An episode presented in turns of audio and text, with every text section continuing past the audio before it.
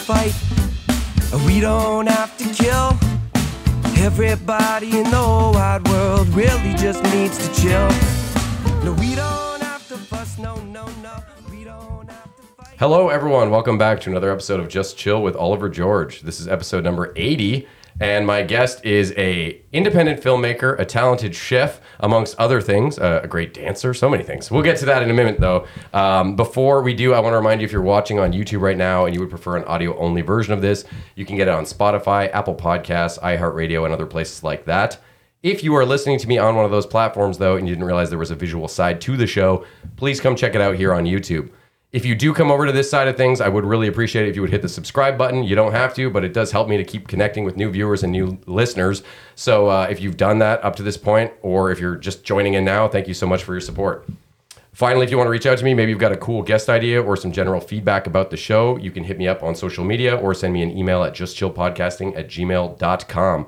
And while you're sending me a message, let me know if you have any interest in uh, one of these holofoil stickers with the show's logo, and I will mail you one free of charge. Back to the guest. As I mentioned, independent filmmaker. You have experience in front of the camera, behind the camera. Uh, you're also someone I've known since grade eight, and I'm super happy you're here. Ladies and gentlemen, it's Matt Joyce.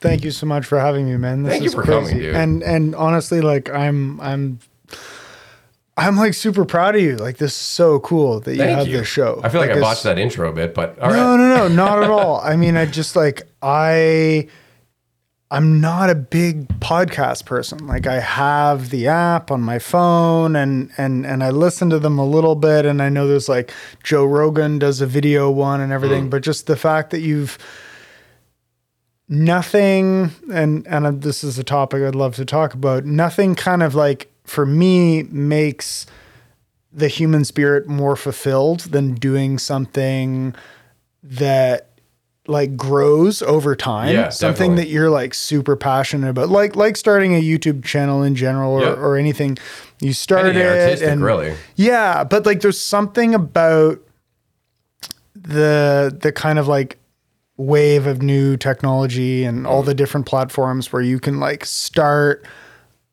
a little outlet that will slowly build Yeah. episode by episode over time. The only problem being that everyone and their grandmother is doing it right now. But 100%. But if you're enjoying it for the process like I am, I really don't, you know, I, Yeah. mean, I love subscribers, thank you, but I do this because these are fun. Like the fact that I'm chilling with Matt Joyce, to me, is super cool. It's, you know, Yeah, and I'm I'm like taking the onus off of me and like putting it on the show because I know how much traction the show has garnered over the last 3 years. So like and and all the amazing people that you've had on the show. So just like Thank and you. and the fact that we haven't reconnected in years. So It's unreal. It's, Yeah. It's like, um, I mean, you and I, we should say this right off the bat. We recently were at a, um, a gathering, for lack of a better term, for uh, a mutual friend who passed away, a high school friend.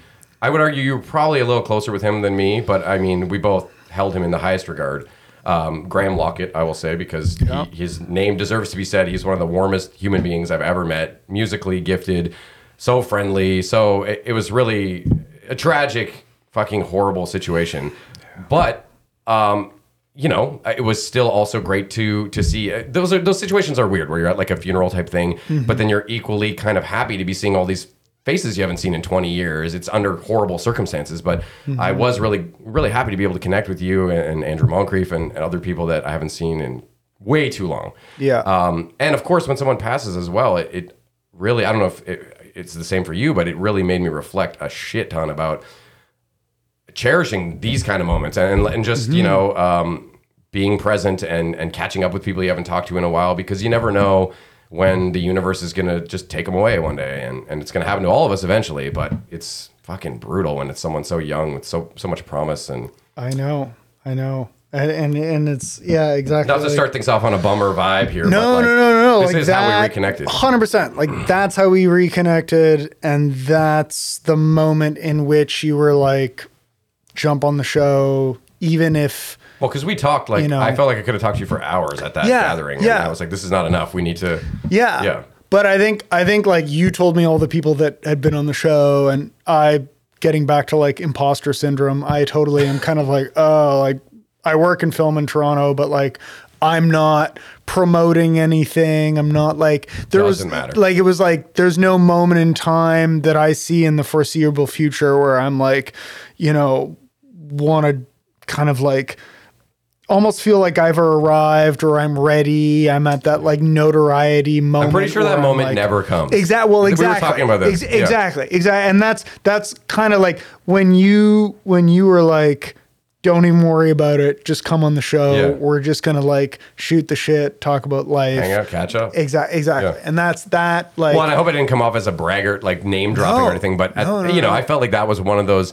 instances where I was like, okay, I should say some stuff about the show because I haven't seen you in like fucking yeah. ten years. and or that's whatever why I is, was so know? proud of you. Well, thank That's you, what- and yeah. I, I really do appreciate that, that compliment, man. Yeah. Um, But yeah, Graham, Graham, you touched on one thing in in um with Graham's thing, like At- at- when we were at that thing, when we were Yeah. when we were at the thing, when we were at the the the family memorial.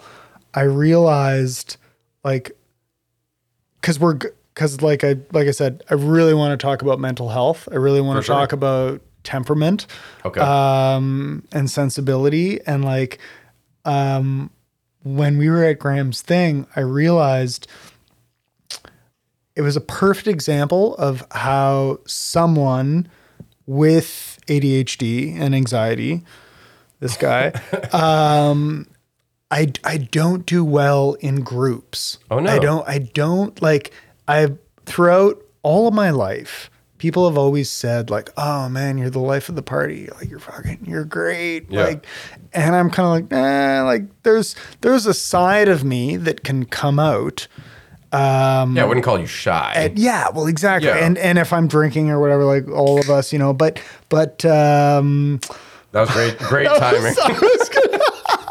I was gonna say the cracking of that sparkling. Uh, it's not even alcoholic, Yeah, exa- exactly. Yeah. The cracking of that of that bubly. Oh my god. Um, but like I I like Your ahas, actually. yeah yeah. Anyway, sorry, sorry to cut you off. amazing. Um, I like cannot do groups four, five, six. Doesn't even matter if I'm invited to like a small social a thing, gathering or whatever, Yeah, yeah. yeah, yeah. I'm like the worst. Yeah, I'm like I flourish in one on ones, Oh, interesting. I feel like I'm sort of like that too. and and that day, not to like put the focus on on you know like, all right well fuck let's see how they do you know but like when we were at graham's it was like yeah likewise like we could have fucking talked Yeah. for hours and that's that's that Well, and we should of preface by saying that the last time that we had hung out was a completely different experience. Uh, not to bring true up true no no you no told you're me right, later you were in you're kind of a bad headspace, yeah, yeah, but yeah, yeah. we had hung out. I don't even. I want to say it was like twenty.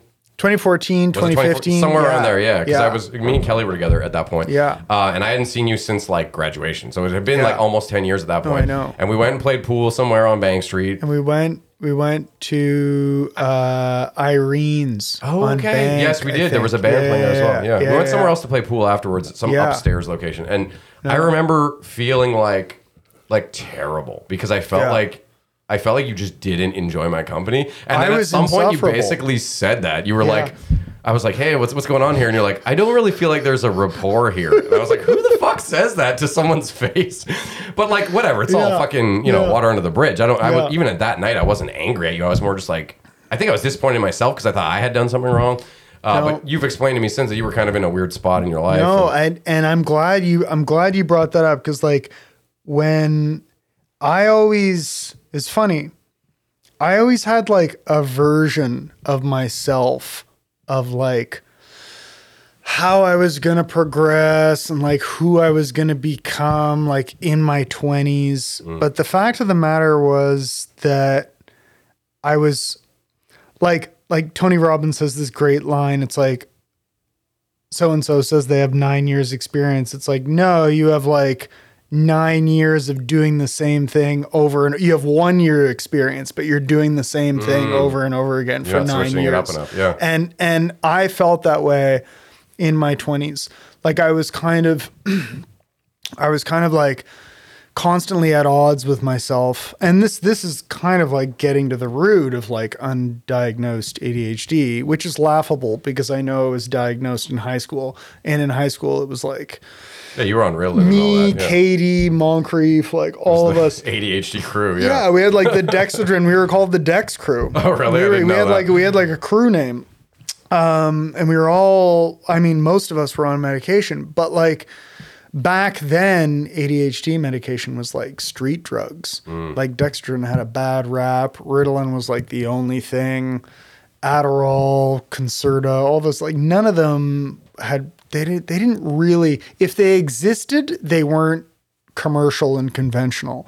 So I kind of like banished medication the moment I became like a free adult, 18, 19. Oh, I don't like, need this Yeah. I don't need this anymore. I'm mm. going to chef school.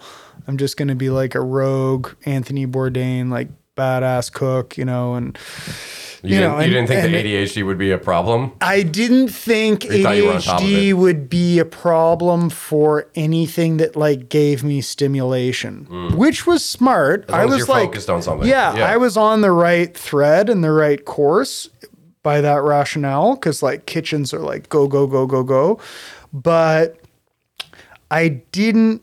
There was all these other things from like a personal growth standpoint that I wanted to accomplish in my 20s.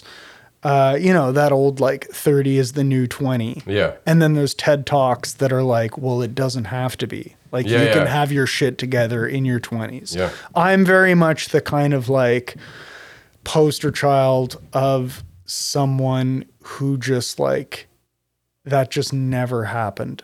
It Hmm. was like a decade of just not just experimenting, but like constantly like hitting all these different forks in the road and being and even into my 30s but like just being like so going against the grain of like my temperament what worked for me what i actually wanted to do and getting back to what you were saying like we met up right like one we met up like right when i turned 30 Okay. and literally, like, I remember that night, and like a month later, I lost my girlfriend, both of my jobs, and my apartment all in 10 days. Holy shit. And they call that like your Saturn moon. Oh, really? They call, yeah, there's like you this thing. rock bottom or something. Well, there's that too, but there's this thing in astrology which I don't really know much about, but like my mom has been like forwarding emails. yeah, my me. mom's pretty. Yeah, for like star you know, charts. e- exactly, exactly. You're month ahead. You're year ahead. Your whole friggin' life, you know, like You hear like Mer- in a- Mercury in a- retrograde and all that shit. yeah, yeah, yeah, yeah, exactly. And and so like between that and then people that are also a little bit like hippie and spiritual and like Your mom always like- seemed like a hippie to me. well, totally. but sure. I've met like even like platonic girlfriends that will like pull out a pack of tarot cards oh, like Oh, yeah? at a party and like yeah. You're like, So what are we doing tonight? A seance. yeah, yeah, yeah, exactly, exactly. So like I heard about this thing called your Saturn moon and and yeah, like that looking back now cuz I didn't even hear about it until I was in my mid 30s and I was like, "Oh man, that That's what you were going through. that totally mm. happened to me. It was like a whole way of being and behaving and like your aura of energy. I was just like stuck in Well, can I ask, was there a point post this that you started taking medication again? Was do you think that was like a oh so no you're still not? No, so like medication, like so, and the reason why I even bring up ADHD, uh, well it's a big part of your life. It's something huge, dealt par- with. Yeah. huge part of my life, but like, you were telling me when you were a kid people make you made you feel really stupid like you yeah, were like the, oh yeah, oh yeah, dumb kid or something and For clearly sure. you're not. You're a very intelligent person so. Yeah. I mean, like it's it's oh, like you hesitate. You're like well, like just like conventionally, right? Like like um like that Ken Robinson TED talk. I don't know if you've seen it. Like No. kills uh how schools kill um creativity or whatever. It's like one of the early TED talks that had like 7 million views. That was like there were like these little moments in time where I would kind of like soak up external knowledge and information that would kind of like affirm to me that like oh yeah like and then, and then like I would just I would just be like regurgitating quotes that I had heard from people. I'd be like, "Oh yeah, like intelligence is dynamic." And like, "No, no, that's not intelligence. That's that's education." So like I never thought of myself as educated. To this day, I don't even think of I myself that as you make that, a good point you though know? about like the institution of of school and high school and all that. It is very broad, and I wish we had a way to sort of narrow in on people's strengths at a younger age and encourage Mm-hmm. those strengths. I mean, there is like if you're good at band. Hopefully, you have a good band teacher who's like, "Hey, yeah, you rock that clarinet solo," but then you still Yeah. have to go to gym class where some guy makes you feel like a fucking pussy because you can't dribble Yeah, yeah, or whatever. Well, You know, like and that's just one example. It could be any subject that you.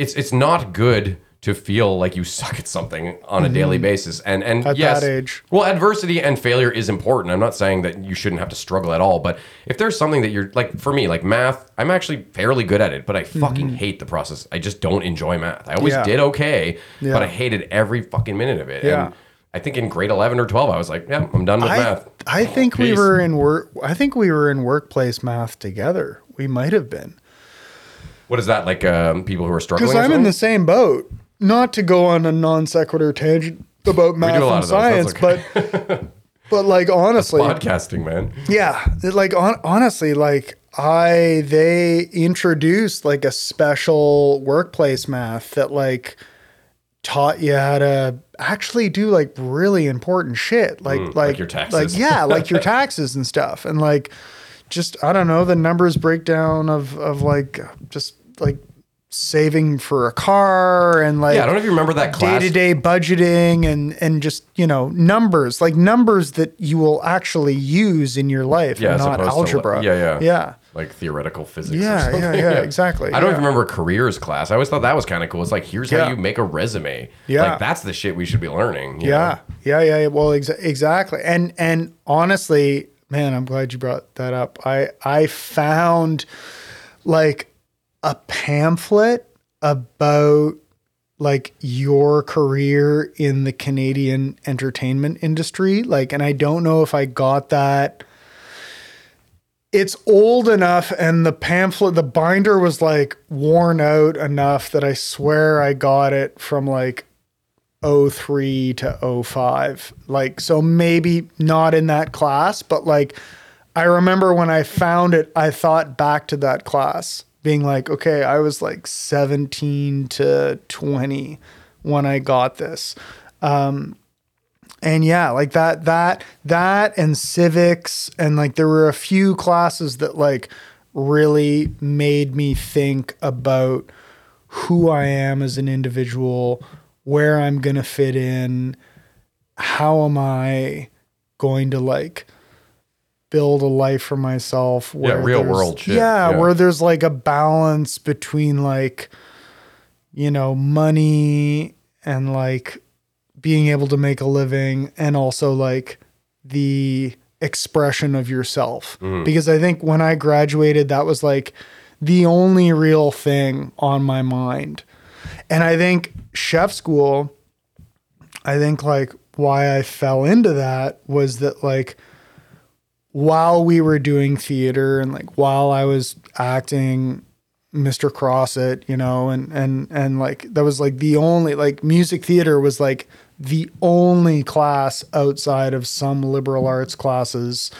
Um, like Mr. Parsons, who I think we yeah, talked about. I'm trying Yeah. to get him on the show. I don't know where he is. I don't know uh, if like he's we gotta but- we gotta find him if Yeah. if he ever watches this episode. Like he knows that we're thinking. I've actually him. been um, Yeah. thinking about calling the school and just seeing like on the off chance he still works Yeah. there. Probably not, but maybe they know where he transferred to or Exactly. So, yeah, I should say we went to Colonel By yeah, Colonel By Secondary School. Tom Green's school. Yeah. Bryan Adams went there. as Yeah. well. Tom Cruise had a brief stint either I thought he was there or Henry Munro. something like that. Yeah. Yeah, yeah. We've had some big names in Ottawa. Big names. Although Tom Cruise was Tom Mapother at the time. That's his real name. True. Yeah. Yeah, yeah, yeah. I only learned that because there was a guy on Lost when I used to watch Lost, I was really fucking into that show until they really Yeah. did at the end. Yeah. Uh, and Tom Cruise's like cousin or brother or something was on that, and his last name was Mapother. He kind of looked like a derpy Tom Cruise. No offense to this guy. Yeah. But uh, you could see the resemblance, and, and that was the first time I learned that. that Yeah, was like when when he uh he was presenting an award or some sort of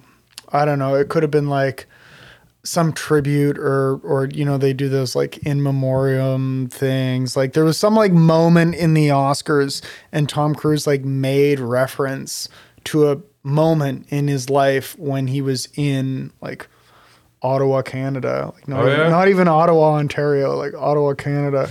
Uh and and he talked about like some cinematic like movie going memory that he had with his family I wonder which theater and, it was. and yeah, exactly. And it probably was Gloucester. It was probably in Well, the Gloucester Theater used to be shitty back in the day. Like I remember you brought the one movie. Strangely enough, I remember you bringing me there was Battlefield Earth, which is a terrible movie, and it's basically a Scientology movie. It's Yeah. fucking L. Ron Hubbard. I remember. Yeah, you, yeah, do you remember that or no? You brought me to the, the Gloucester Center. I remember we saw that. Stupid John Travolta with his yeah, shitty braids. yeah. Oh yeah, I remember I, that came out in Terrible uh, movie. Ninety-seven or something. I want to say 90 90 like between ninety seven and ninety nine. I want to. Th- I I'm thinking ninety nine, but I might be wrong. Speaking of Tom Cruise and what we were talking about at the restaurant, um, about like all the famous movies I've never seen. Yeah. This is relevant now because the sequel just came out. Never seen Top Gun. yeah, I heard the new one is like phenomenal It's too. and I just popped on social media. It was the first like kind of like shout out, encouraging kind of. I don't even have a lot of followers, but I was just like, go see this movie. Like, Do you have to have seen the original? Or will No, it still not be at all. Not at all. No, literally, like I did a bit of a write up on Instagram about it. I I called it a blockbuster masterpiece, hmm. and those are two terms. It's hard to pull off. Yeah. Those are two terms that are rarely used together in the Yeah. same sentence.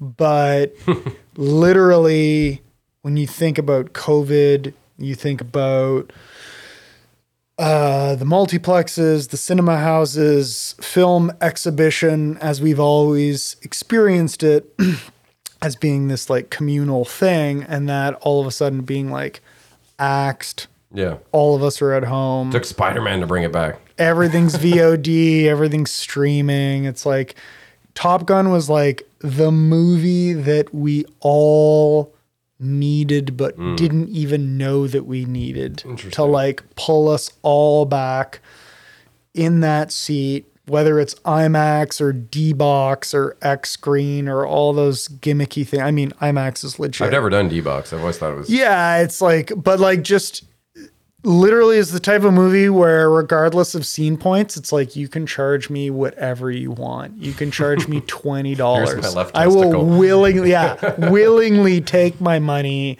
and go and sit. Because like that movie had been in development. Like they started the development of that movie in 2010 when Tony Scott was still alive. And Val Kilmer could have had a much more active role. Exactly. throat cancer yeah, back then. totally. It was two. He was in it, or just a photo. He was in it. He was in it. Yeah, it was. It was. Oh no, it was beautiful. Like they did it where, and I don't spoilers. Spoiler alert! Yeah. Um, They did it in a way where they were able to like loop the character of Iceman into the narrative, and then like they just made his illness oh. part of the narrative, Oh, part okay, of the okay. story world. Yeah, yeah. So like That's all you can really do at this point. That's all you can really do. But but then like they made it very simplistic where Tom Cruise goes to meet Ice.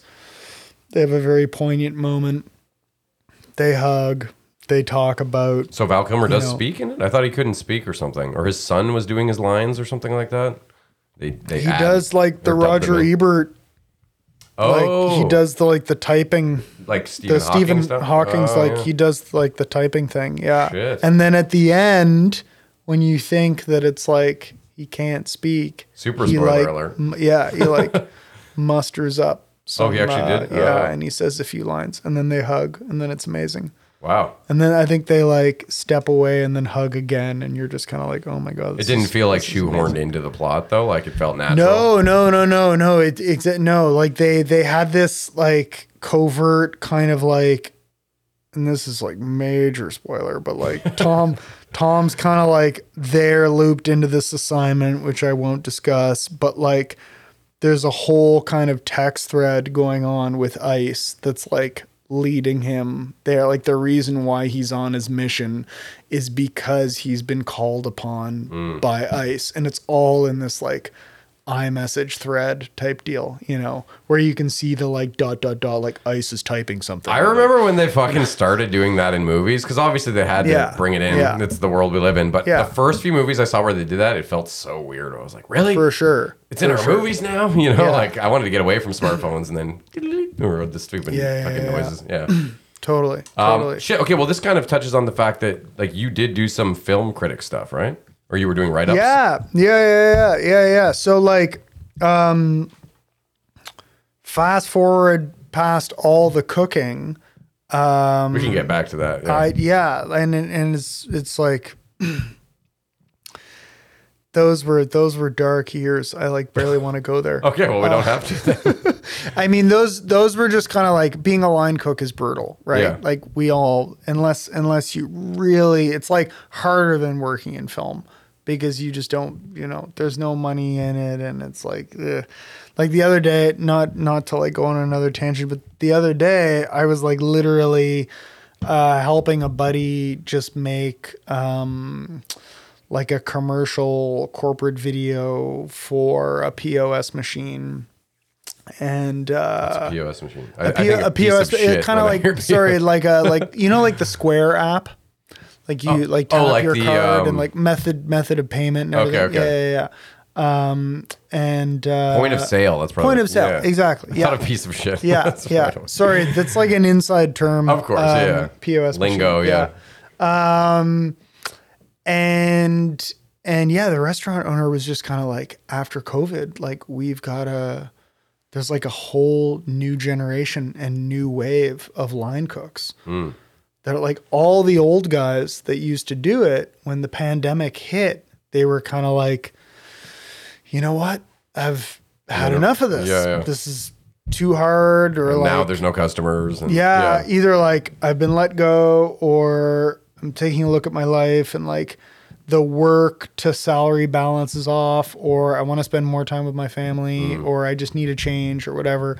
And now there's just a whole new generation of you know, young people going to culinary school and getting out and and and that really made me think like yeah, like hospitality is uh is going to go through a little bit of of a new wave renaissance and like because I, I feel like when we and I know I, I know I'm really delving into this but but I I think about this a lot. I think about how like when we graduated high school and we were all like Almost 20 fucking years ago. God yeah and and like we were we were like we were like 23 24 in like 2008 2009 Yeah, that sounds about right. we were young enough that if we hadn't gone to university right away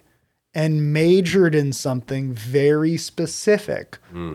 Like in hindsight they told you to do like the people that got Your jobs guidance counselor, yeah. you know like the people that got jobs during the initial recession Yeah. of 08 09 the people that like majored in like bioscience or like whatever like they got jobs Yeah. but the people that like might have taken a few years off Yeah. or, Still like- deciding, still figuring or things out. yeah like the the bob dylan's you know blowing in the wind like like i was i was this like line line cook you know writer actor like one day i'll be a filmmaker kind Mm. of like bohemian type dude who was like oh i've got i've got time i've got that was always that It'll was work out. that was always my mantra in my 20s like i've got time and and and like right.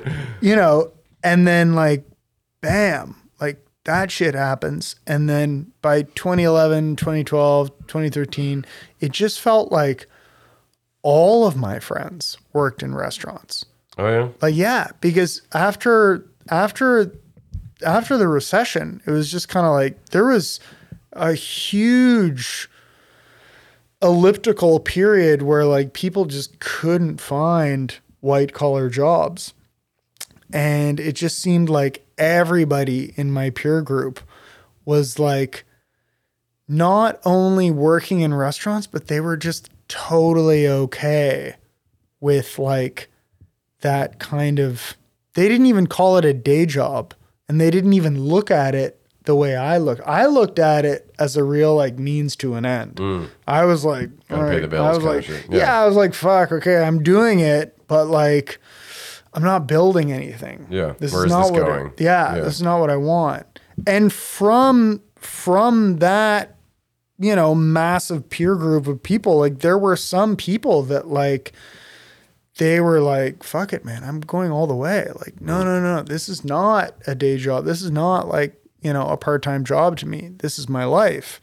I want to be a sommelier. I want to be like, my buddy is like literally like goes to world championships in like mixology and oh, wow. bartending. And like, I know But this is an insanely hard industry to Yeah. like excel at, really. 100%. Like, what you're saying is how many people, how many line cooks are there for every one guy who's like a Gordon Ramsay or whatever? Yeah. You know? I mean, I, I suppose if you're working, if you really love working in a restaurant, the goal is to eventually own your own. I would, I would imagine, and and maybe cook for fun at that point. But like you, you're more just running the place. Uh, but yeah, like if you just love cooking, there's not a lot of room for success or like massive success. I would say. You know, you can get by, you can pay the bills, but it's not. I could tell you're stri- you were striving for something larger than that. You know. Yeah, I mean, I just, I, God, I mean, I fell into it in the weirdest way where, like, I literally chose cooking as like a backup plan for like the arts in the way that, like, It was like your stable job. and- yeah, it's kind of like in my mind, it was like it was already an art. It was already like physical. I knew that.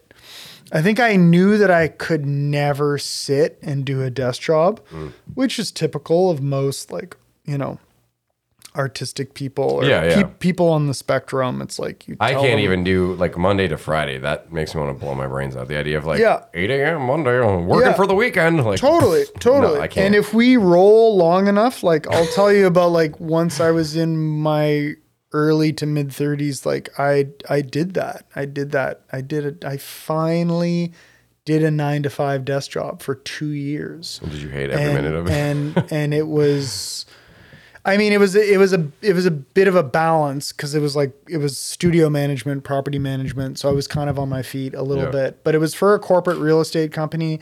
It was for a company that I never thought in a million years that I would ever work for. But yeah, like like I went through a long stint of like 10 years as a line cook. And then after that, decided, wait a second, like line cooks make no money. Why did I pick cooking? I should be a Yeah. server. And then I started serving and bartending and, Get tips and stuff, yeah. getting tips. That was that was 2012. And to get back to film theory, um, in 09 when I was still cooking, I I just started a university degree while I was still cooking part-time. But I just like started working towards a film degree because I studies knew at Carleton. Yeah, exactly. I mean, we were all in Ottawa. I was in Ottawa at that point and there was no film production. That's another thing where like it's it's not frustrating, but it's kind of like it, it was a bummer. it was a big Lebowski bummer that that like you know back back when we uh, got out of high school there was there was there wasn't much of an industry for that here. Yeah, no. like there was TV broadcasting, and the TV broadcasting uh, bar exam was all about current affairs and news and No, what's a very political city? total. And I tanked. I remember I showed up to that exam and I bombed. I wanted to be like writing about like tracking shots and James Cameron and, Yeah. and you know Scorsese and like I wanted to like talk film and they were like asking me who the prime minister was and I just was like oh my god Mm. Well, you should probably know that. I think it was Paul Martin at the time, Okay, yeah. but like I tanked and I didn't get in and I got into screenwriting and I got into theater and I got into graphic design and I got into chef training. But because I was dishwashing at Les Fougères in Chelsea, Mm. Yeah. that fine cuisine spot, it was like path of least resistance. Mm. It was like, and I think other people in my circle were like, "Oh, dude, like, just act on the side. Like, you're not gonna become an actor." Yeah. And then writing, it was just kind of like, if you want to write, just write. But like cooking, it just seemed like a bird in hand. It seemed like, okay, Yeah, yeah. I'm gonna get a skill set and then I'm gonna get a job. It's funny because I mean, I wish. I mean, I always say that you get less and less risk averse uh, or like more and more risk averse as you get older. You're like less down to like take that Chances that chance yeah. to be like, oh, I'm gonna backpack across Europe when I'm 40. Like, no, you're not. You're gonna do that Yeah, when you you're have 19. responsibilities You have- yeah, yeah. exactly. Uh, but I was still like, I think, I think parents and friends and everything might have been in the mix, but but not fully. Like my parents were always supportive. They were mm. always like, go for it. And and I very much was like, I loved my restaurant crew and I wanted to stay with them. And I got in and I went for it.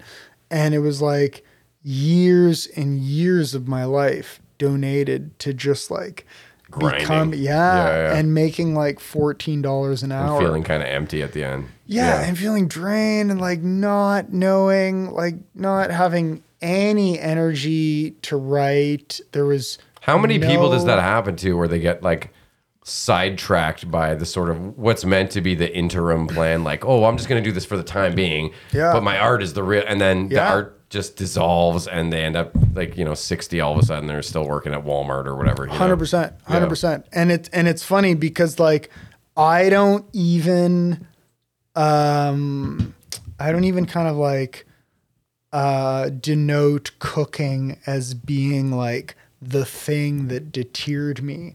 I think it was like the seed to like a certain mindset that factored in a plan B. Hmm. Because the funny thing is, is that was only the beginning. That was 2003. 2006, 2007, in that period, I was already leaving Les Fougères to give it my first kick of the can to like be a stand in, a background performer, Yeah. like an extra. Give it the old college try. Yeah, getting a s- like a set PA job. I was already like trying to get work in film.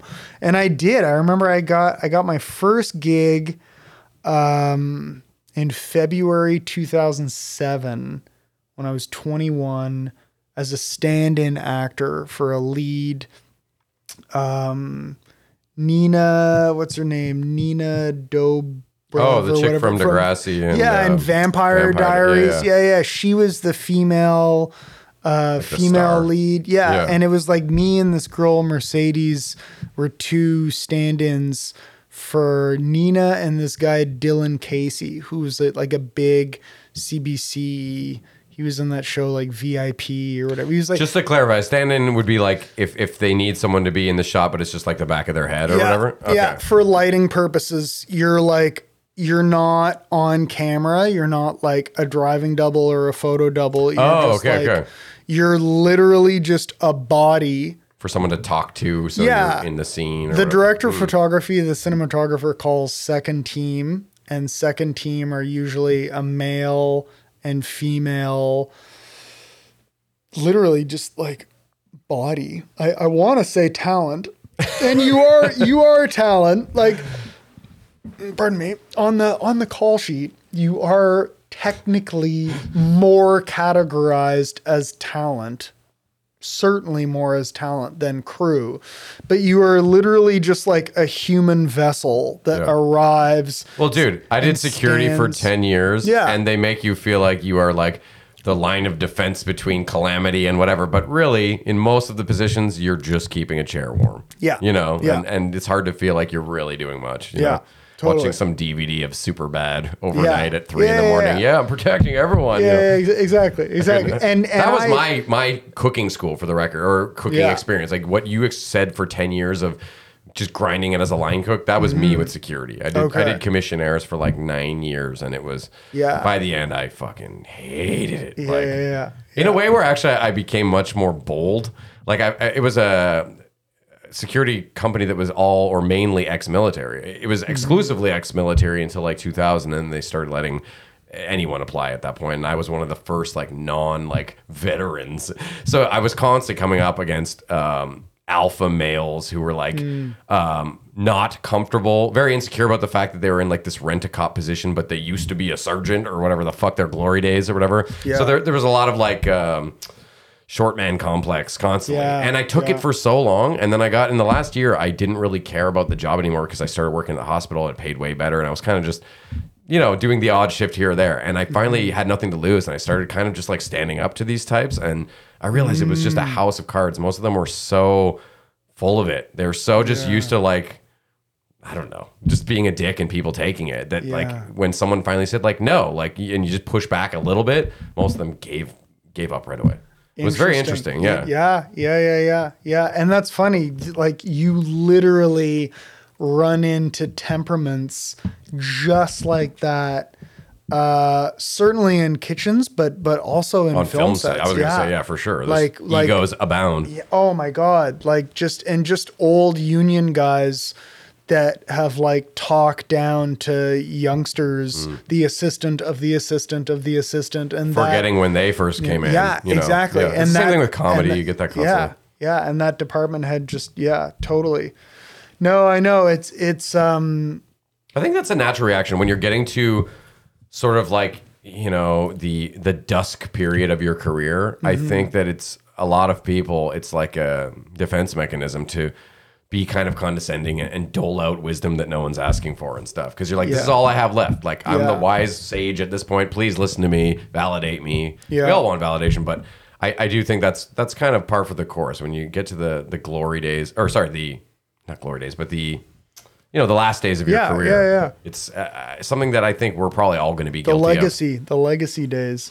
Yeah, well, it's because it's like- hard. When, when you're someone who's been through a lot, whatever the industry is, and you've seen a lot and you've weathered all these different situations, and then you see some cocky little upstart kind of just think they know fucking everything and they're 21 and you're like, oh, I want to punch you in the face so Yeah, bad, whatever your yeah. industry.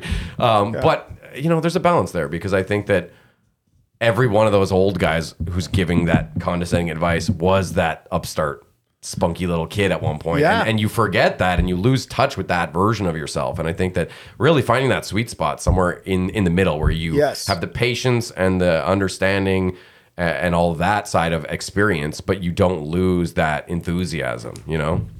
and and oh man i have so much to say on that that that is like that is that is brilliant and and and and my teacher right now um uh this guy that's kind of like showing me the ropes for for like commercial directing right now he he talks about that he's it's like this balance between like your your like confidence and your ego but also also your humility Yeah. And openness and Um, yeah, every teacher I've ever had uh, for directing has all kind of touched upon this thing where, like, if in the end it is your decision, why not listen to everybody? Yeah. Why not be an open book? Yeah. And listen to all of your crew and all of your cast because they all have great ideas. Think about all the great know. advice you might have not received because of where what your standpoint that you were receiving things at at that point. You know, like Yeah. you're going through a shitty day or or you're just stubborn or naive or whatever it is. And like there's probably so many moments where if if we had that openness, we could be really absorbing useful information and experience, but we all have our egos just getting in the way constantly. I don't know. Yeah, yeah, yeah, totally. And and honestly, like I just to touch on that, like 21 year old kid who thinks that, you know, he or she knows everything. Like, like I, I actually in film, maybe not so much in cooking, because cooking there, there really is a foundation that needs to be learned, hmm. and there, Well, I would say, isn't that true about isn't- film as well? well, there isn't that much room for egos in the kitchen. Hmm. Like you really, and there there is like a learning curve, but with film, like I guess it's artistic. There's a lot of experimentation in film. It's that not always. yeah that Yeah. like Robert Rodriguez ten minute film school thing that he does, where like he I don't know I don't know I if am you not know- familiar. No. Oh man, he's he's a legend. Like he's. The Oh, I know who he is. I just didn't know about this 10 So minute like he made El Mariachi for like ten, uh, seven thousand dollars and Rebel Without a Crew, and then he went on to have this like docu series about like the ten minute film school. He's convinced that you can learn filmmaking in like ten minutes, and I mean that's that's a bit of a stretch. in a nutshell or whatever. Yeah. Yeah. but like honestly, so much of film, in, from a formal standpoint, can be learned very quickly. But your persona, how you brand yourself, mm. your confidence, All the nuanced stuff. Yeah. yeah, just like your niche and your signature, like personal brand. This is something I never really understood when I was younger, but like you have to put yourself in a box to a certain degree. You have to let the external world know what it is, like what the What heck yeah. are you all Yeah, yeah. about, what it is that you do, what is your brand, and then you kind of have to like stick by it Mm. because there's going to be a lot of external forces being like, are you a director? Are you an actor? Like, are you a screenwriter? Especially in Canada, where there's not a lot of like what we call above the line jobs. Mm. There's not a lot of like homegrown signature Canadian content made in this country Yeah. that like gets mass distribution and like gains traction. Yeah. So like whatever it is, your signature brand, your production company, whatever whatever it is that you're all about, like you have to stick to your guns. So like, you know, like what's her name? God, this masterclass. Um Mira Nair, like like you have to be you have to, she has this great line. You have to have the heart of a poet, but the skin of an elephant. And and I love that, right? Uh, What like just mean like uh, like being tough and yeah, and I think and I think? I mentioned like temperament and sensibility as like one of the first things I wanted to talk about. Yeah, yeah. Because it's it's paramount. It's paramount. It's like the reason why I've gone so long in my career, like still wrestling with myself, because it's like eventually that imposter syndrome has to fade away. Eventually, you have to like let the anxiety go and Yeah. be like, no, like all that aspiring, all that school, all that knowledge, like it's done. You're ready. Like like Yeah. like Steven Pressfield has this great line like start before you're ready. You can wait and like tomorrow is never going to come and eventually you just have to like brand yourself like whatever it is that you like hi my name is fill in the blank. I am an actor. I am a screenwriter. I am Yeah. a director. I am a producer. I am any one of the jobs that all the young kids want when they get out of film school, but they are the jobs that are synonymous with delay of gratification, mm. which is something that millennials struggle with the most. Yeah.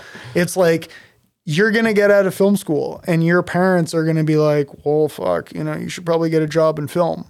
And you basically have two routes. It's like you either go the like new school contemporary DIY like vide- videographer route make a movie on your own. and you iPhone. well no it's like you just start making branded content for companies and everything Oh, and, like- okay. and and like you become one of those guys on instagram that's just like sponsored ad Yeah. like i'm a 25 year old guru who can like show you how to like you literally like Yeah. did you notice that during the pandemic it was like all of all of the people that probably themselves couldn't find clients they're just like oh i'm just going to flip it so i'm going to be the person teaching other anxious people that want to find clients how to find clients. Yeah. It's that old like how to make a living as a filmmaker. I know. I'll teach other filmmakers how to make a living as a and it's a mind fuck. And you can't and if anybody is listening, like you can watch the free webinar, but like don't fucking punch in your Visa card number. Cause like there's literally no difference between you and them. Yeah. It's just they have the fucking This is their angle now. they have the Yeah. gall and the fucking chutzpah to be like, you know, I have the audacity to just like Yeah.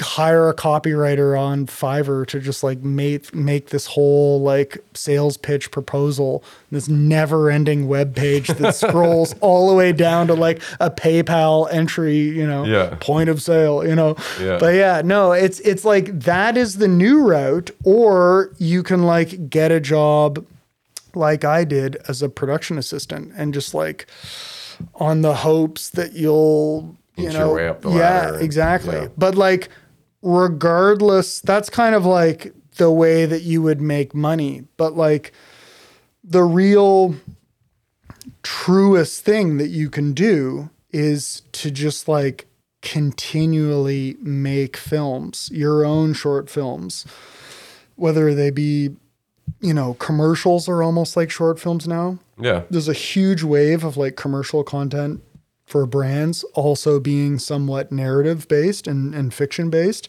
documentaries or just your standard you know short film um, or experimental film or whatever. Yeah, which can be anything. Yeah. Exactly. But like constantly building just like you in this podcast, like like building something where at the end of the day something remains. Yeah. You know, you know yeah, that yeah. you know that feeling where like your energy and your time and has amounted to something. Exactly. Yeah, yeah. Your action, that feeling where, and I've like just like meditated on this for like 10,000 hours. Like, like the Malcolm Gladwell theory, like I'm, I'm in the camp of like overthinking where I've just been mulling over like, how does my brain feel when I procrastinate or I spend all day researching or I take a job that I know might lead to like contacts or like I might get to work with certain people in the industry that I want to work with. Yeah. But I'm not building anything of intrinsic value for me. Yeah, yeah. At the end of the day, is there a script? No. Is, Yeah. is am I in the editing room with a short film? No. No, well, you're a creator. I, I, I would have said that's I- as, I long as I've known you, you I have am. that in you. but like it's it's this balance in Canada where it's like if there's not a lot of jobs for filmmakers and there's only so many people that get telefilm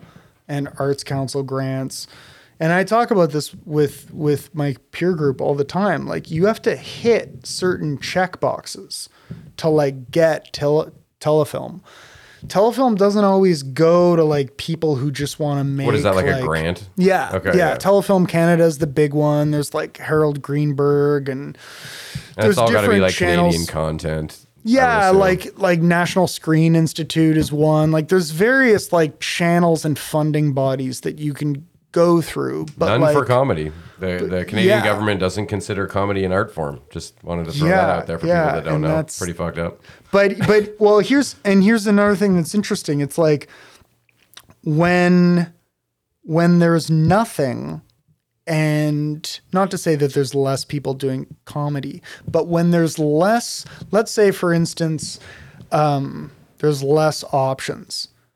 When there's less options and less routes to take and it's just kind of like you and a blank slate you might be more prone to just starting small and just like taking that first step on the staircase Yeah, to so discover overwhelmed your ex- exactly a myriad of choices. Exactly. Yeah. And I think back to the last six or seven years, I don't even know if moving to Toronto was the right choice. A Hmm. funny thing happened when I went to TIFF the first first year I was in Toronto all of my favorite films by first time feature filmmakers, they had either gone home to their native hometown in Canada, like Ashley McKenzie, who made uh, Werewolf. She's based in Cape Breton.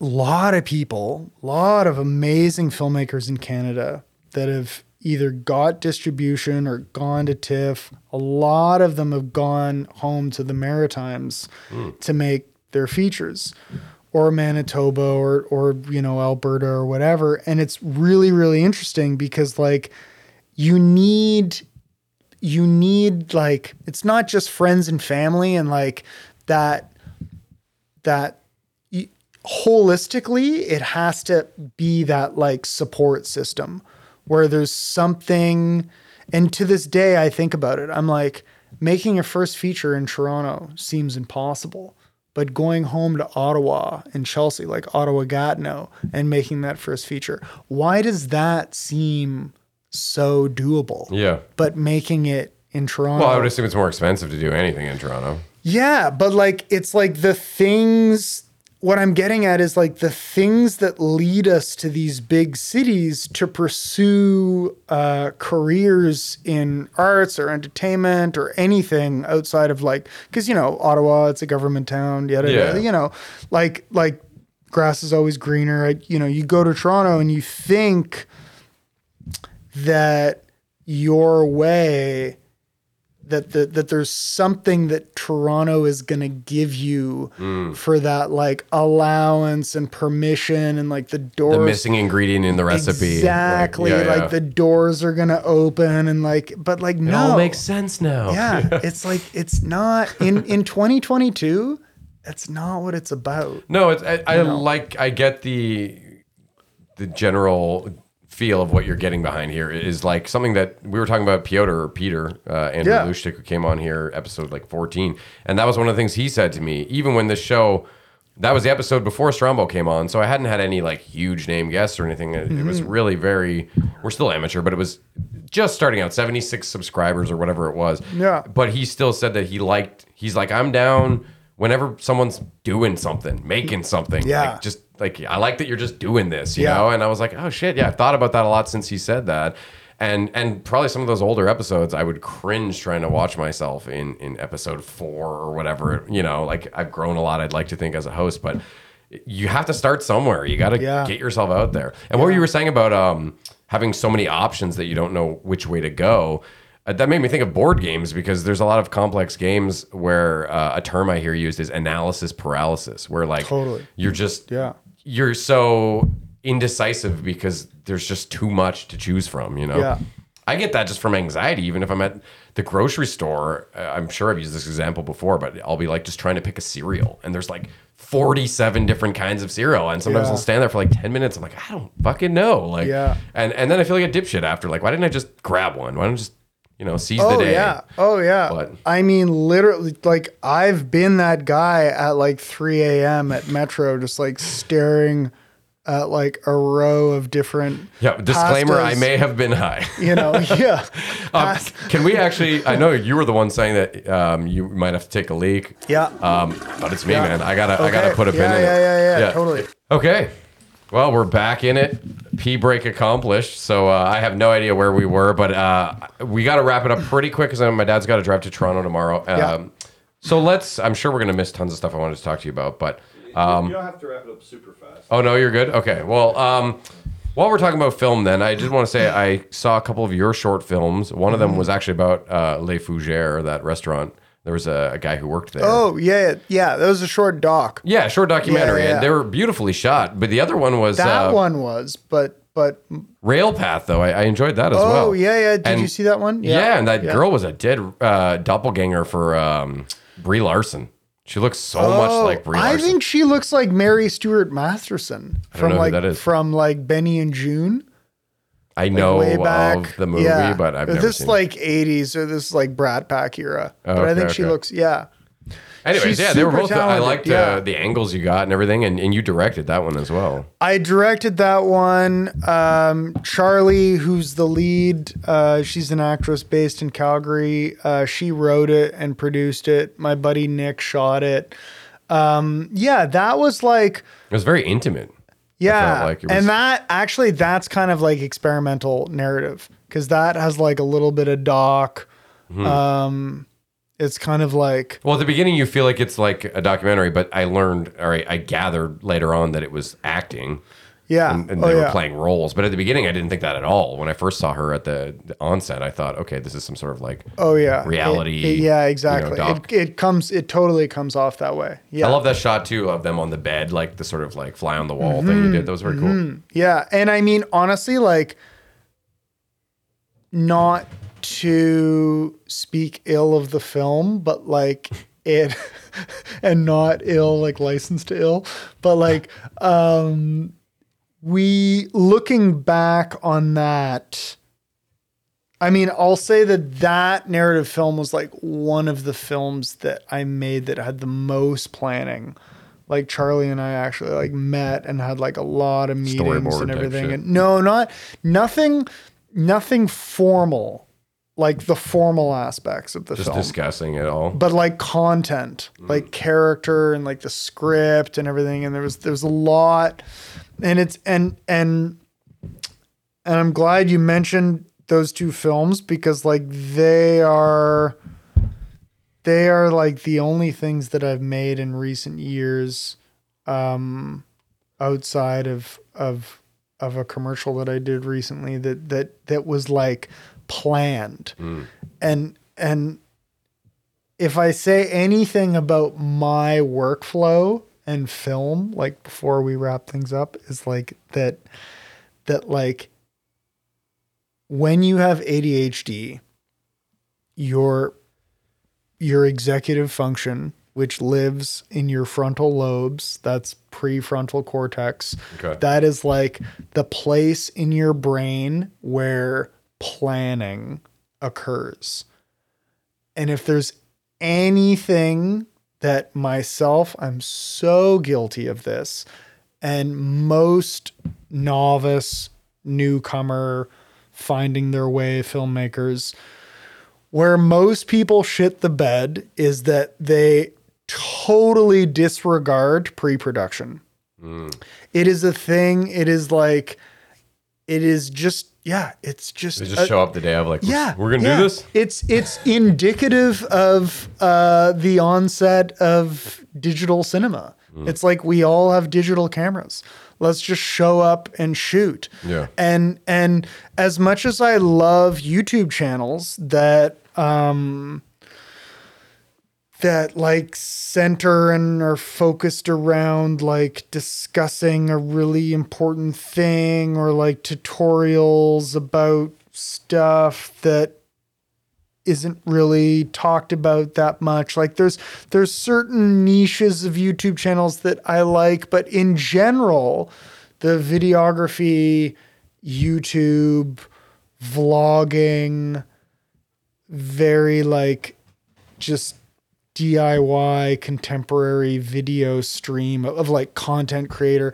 I I'm I hate it. Like I I'm I'm a, stop. I'm yeah, I fucking hate it. Like I'm a purist. I really I think I think it's really really dangerous because It's a slippery slope. Yeah. yeah, I I like literally like doing deep work, like t- taking film, like there's like it's a movie and like high concept and like you know Jaws and Back to the Future. Like there's there is a formulaic high concept way of looking at cinema where like you see the movie poster and you don't even have to see the movie like it's it's all been pre-packaged for you and mm. you know what it's gonna and that that was that was like a thing that happened in the 80s with like high concept films with with you know all the you know with everything that's you know with all those like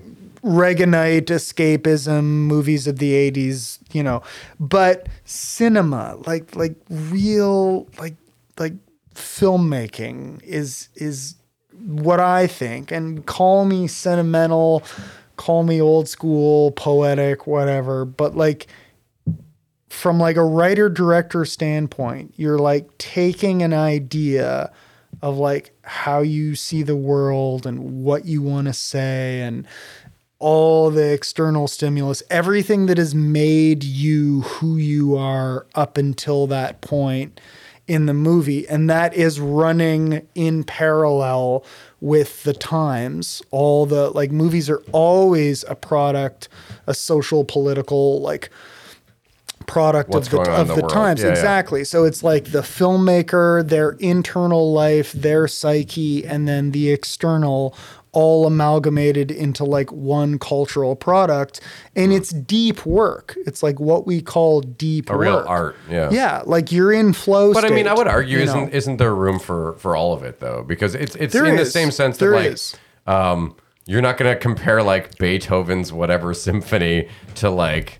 I'm a Barbie girl, like whatever. Yeah, but there's room for both of them because Totally. somebody's fucking rocking out to Aqua, Hundred percent, and someone's you know Chopin is their guy. I think, I just think it's, I think it's fascinating that like when I moved to Toronto, like Toronto, Toronto Film School advertising was like, you know, a dude on a dolly, dolly track, like big crew, the whole nine. You know, with the viewfinder, massive camera. I gotta work in the movies. And and yeah, come work in the movies. Yeah. You know, now it's literally like a dude with a gorilla pod and a DSLR looking like he's Casey Neistat, and it's like come to so many references I didn't come understand. well, like like like vlogging, right? You talk It's about like- yeah, really yeah. like low, low, um, not low, but low complexity tech setups. It's just like that. video. It's Yeah. like come to Toronto Film School and launch your career in like video content production type deal. Yeah, which falls into like I don't know, like new media or whatever. Is there room for all of it? Totally.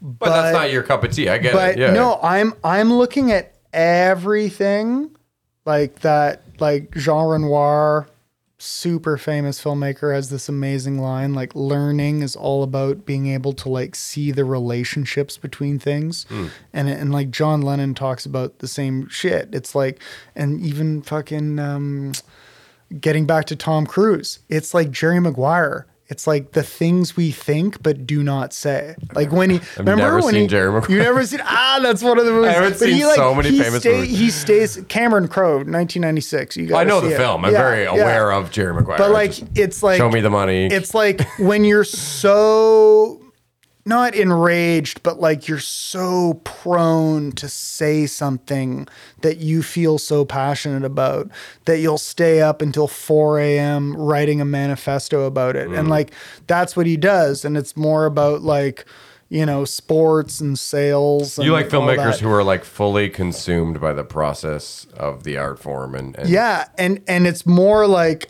I'm I'm voicing these ideas because this more traditional path of independent narrative filmmaking is now becoming like underground. it's falling by the wayside. Yeah, yeah. yeah. Like literally every single person on their iPhone and every stream and, and platform of social media is now going more and more video. And like we're all technically filmmakers to some degree, whether we're like filming our dog or our friggin' dessert Fair, or yeah. whatever. Yeah. Uh, but like it's just more noise. Yeah. And like there's a lot of cultural theorists like like 13 years ago Andrew Keen who's this brilliant um, cultural theorist from the UK was interviewed on Press Pause Play which was a groundbreaking documentary on uh, the digital revolution. And he basically, back then in 2009, was convinced that we might be going into like a dark ages of arts and culture. And I like, I'm not agreeing with him 100%. No, I just but think, I just think that it's really, really interesting. This idea that like year after year, there's going to be more and more noise. There's going to be more and more Yeah. meaningless content that is attracting eyeballs because it's 15 seconds Yeah. and it's Oh, literally releasing more dopamine. Yeah. It's just right there, readily available on your phone. A bunch of shit And- you didn't know you needed to see, but now Yeah. you're like, wow, Yeah. look at that gorilla Yeah. go or whatever. yeah, and and I'm not even worried for the art form. I'm worried because the 16 year old boy who doesn't even know that he might have wanted to be the next, next Scorsese. Ridley Scott or- or whatever. Yeah, exactly. yeah. I don't know why I his, chose him, but his or her brain is actually changing watching TikTok Yeah. videos. You know, so like there Hmm. i would argue there's going to be a smaller and smaller camp and percentage Yeah. you know like fucking tarantino godard like a band apart that Yeah. his production company that's what it's going to be in 20 years i think Wow. the people that actually like make long format feature films on their own because we're we're there's a pretty big distribution problem for like long long format films. Like it is very hard especially in Canada to recoup your money hmm. from making a feature film. And like the odds of building that career and then just like how we're living our lives and how we're ingesting content. I don't know about you, but like I know that when I was 21, 22, 2006, 2007, even though I struggled with ADHD or whatever and working in kitchens Staying or whatever, stuff. Yeah. the culture, the external culture, the stimulus, the whole like digital orbit around me was like basically still analog. It was basically Yeah. non-existent. I didn't have high-speed internet. Cell phones I were lived- like yeah, I had a Motorola phone. Razr or something. Yeah, yeah, totally. If you asked me to sit down with a legal pad and just write my heart out about an idea that could be, I don't know, a 10 or 15 minute short film, proof of concept for a longer film. You would have had the I passion. and- yeah, like I I just think I would have had the like cognition and like and like focus and I found okay, no. This is actually really you know? interesting. That you're saying this because I was cleaning out a basket. I have a bunch of crafts and old shit in, and you know it's getting pretty full. So I looked through and I found all these old notebooks from maybe like five years ago. It was probably when I was first getting into comedy, and there was a bunch of jokes where I was like, "Wow, this is funny." I never even said this on stage. Like it was so interesting to look at that stuff from almost like a different standpoint where like it's almost mm-hmm. like I hadn't even written it because I forgot about it. Mm-hmm. But it also made me realize like holy fuck, I was writing stuff back then. I I don't know. Not that I'm not productive or whatever. I try my best, but I do feel like there's I don't know that social media energy is like sapping a part of us away. Totally. And so like, Yeah. like dissolving this thing that was ample. I don't know. Maybe part of it. I always try to tell myself though, it's just partially we're just getting older and you know everyone looks at like their childhood, like the '90s for us is like this nostalgic like. We, we see it through rose colored lenses. It's you know there was Yeah. nothing wrong with it, but but people in the 90s like my dad would have been a grown up back then. He was probably thinking about the 70s that way or whatever. Like i think we're, there's a little bit of that no matter what. Is it's just like this isn't what i grew up with and that's scary and weird and and you know so i try to tell myself that. But social media seems like a different creature altogether where like no i think It this is. is actually a game changer. Like this is not just social media but like smartphones and the whole digital whatever you want to call it from the last 10-ish years since smartphones Yeah. really rolled out smartphones is the thing yeah that's the one that really fucking changed everything yeah. and i don't think in a good way Yeah, I mean, like I'm, I'm ask any one of my friends. I'm like ferociously nostalgic. Like I'm kind of like Gil Pender in Midnight in Paris. Like I'm a little bit like Owen Wilson's character. keep naming I'm movies i've never seen well, just to your point of like, you know, when when you're like in the 20s, you're his character's in the 20s and there's people dreaming about, you know, the 1800s. Yeah. And when you're in uh, the 80s, so and so's thinking about the 60s or like whatever. Um, I'm very much like that. I'm constantly thinking about like like my parents my parents were together briefly. I actually have movie ideas about this, but they're expensive. Uh, my parents were together in 68 and my mom got pregnant and she had an abortion. And I always daydream about what my life would have been like if I was born in 68. Oh, would it have been you though, right? Obviously, I Who wouldn't knows? have been born and I would have been like a different person. I wouldn't even Yeah. be here right now, but like I always just That's crazy. because I'm because I'm an only child and my parents literally like lost each other for 17 years, then, found each other Oh, again, crazy. got pregnant again and had, and sure. had one kid and that one kid was me. Yeah. I always just like dial the clock back and was like, well, wait, like what if it wasn't 1985? What if it was 1968?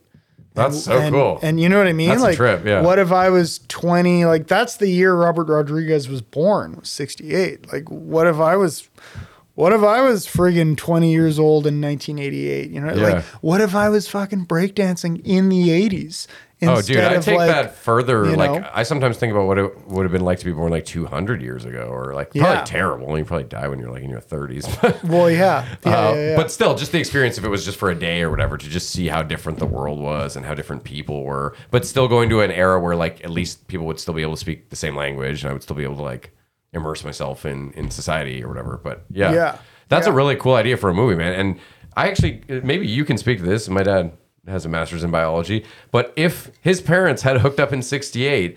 It, obviously, the the nurture versus nature shit, like uh, the nurture would have been different because it would have been a different decade and all that. But is there a chance he would have looked the same? What would you say? No. it would why? have been Do you a know- different egg and a different sperm Yeah. and a different person. yeah.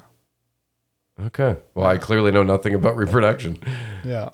Well, you got three kids, so you know a little bit. No, but like, okay, so like any single sperm egg combination is going to be a wildly different person, or would he, would he have still looked very similar? That's what I'm wondering. You He know? would look familial yeah, you'd look like your uncle or something. Yeah. or his brother.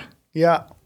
I clearly don't have a master's in biology. Yeah. Um, And there were, there that's still were- that's a crazy idea, though. Damn. Totally, yeah. And there were four Joyce brothers. Like my dad growing up had four brothers. Hmm. But like me growing up, I had uh So there were five brothers.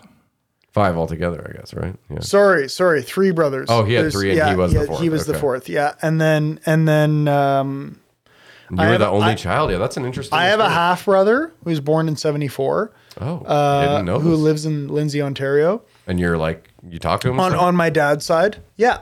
Yeah. Okay. Like every now and then. We're not super tight, but yeah. Um yeah, on my dad's side. Imagine he watches this podcast. He's like, "Thanks, Matt. I thought we were pretty tight." Yeah.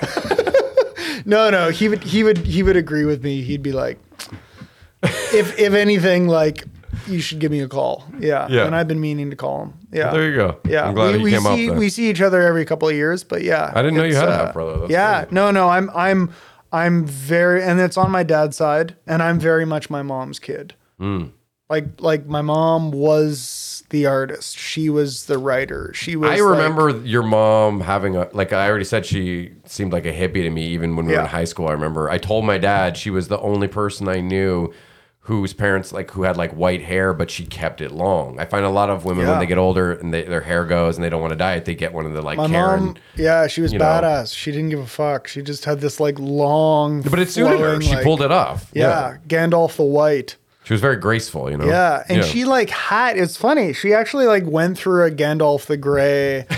Like transformation to Gandalf the White. Like her hair was actually more gray, and the older she got, the more white it got. I love that you made it uh, Lord of the Rings. yeah, yeah, yeah. I've never seen those. Any of the Lord of the Rings. Fuck off. I told you this God. when we were uh, uh, at the big rig there. That if I if you I actually have that poster up there, which Kelly got me because I thought it was a cool idea. It's like a the scratch lottery thing, right? So when you watch the movie, you scratch it off, and then you rate Yeah. how many stars. Yeah. And I haven't watched the Yo, and I swear to God, I'm gonna fucking come by with like a homemade advent calendar Yeah, yeah. of like Goodfellas. Open it up, eat a chocolate. Casino. Gonna try like just all of them go down. Yeah, the chocolate. That'll be the motivator. De Palma, Scorsese, like all the movie brats, all of New Hollywood. A lot of the comedies I, I have seen. That's about it. The Yeah. com- comedy was my thing. I, I would always rather laugh. Oh yeah, you know? like the comedy, you know, the friggin' Father of the Bride, Three Amigos, fucking The Jerk, all the, all the Steve Martin classics. I'll leave that. Yeah, I know my dad showed me The Jerk when I was a kid for sure. I remember that film because it was very weird. It was so funny but very strange, bizarre kind of. It goes this way and that. It's you know he's it's the narrative keeps changing direction. I, if I remember it correctly, he's kind of always you know. Uh, it's it's the next thing to try to fix Yeah. the problem, Yeah. and he keeps going from scene to scene and interacting with different characters, and Yeah. I, that's any movie. Yes, But those those like those like mid '80s to mid '90s comedy comedies, like the the the like What About Bob? You know, Yeah. Bill Murray. Like Yeah, those were the comedies that like I grew up on. Uncle Buck. That yeah, Uncle Buck exactly. That my dad was like obsessed with, and you know, like when we were in our twenties, it was like comedy. Then kind of got like there was like the SNL camp um the like wedding crasher camp and then like the dawn of like the more raunchy like Judd Apatow commercial like 40 year old virgin and, and yeah, but I think Forty Year Old Virgin you know. um, was a step up from the movies that were popular like five to seven years before, like the American Pies and stuff. Not Yeah. to say that there's no place for that film, but like they haven't aged very well. That was like kind of coming out of that raunchy frat boy humor or whatever. But I feel like the Judd Apatow movies they had a lot of the same kind of raunchiness, but it had a lot more heart, and it wasn't so Yeah. just you know. Yeah, true, true. Oh yeah, and and even those movies matured because like they were more multifaceted. They were more like slice of life. Like American Pie, and I didn't even know this until I studied film theory, uh, and that gets back to what you were asking me about film criticism at the beginning, um, which I never pursued, but but because Ottawa had no film production degree, I was forced to take film theory, and and and I took a course on like 70s and 80s kind of B grade Hollywood, and and within uh, the 80s there was a movie called or or a genre, a movement in cinema called the 80s sex quest film.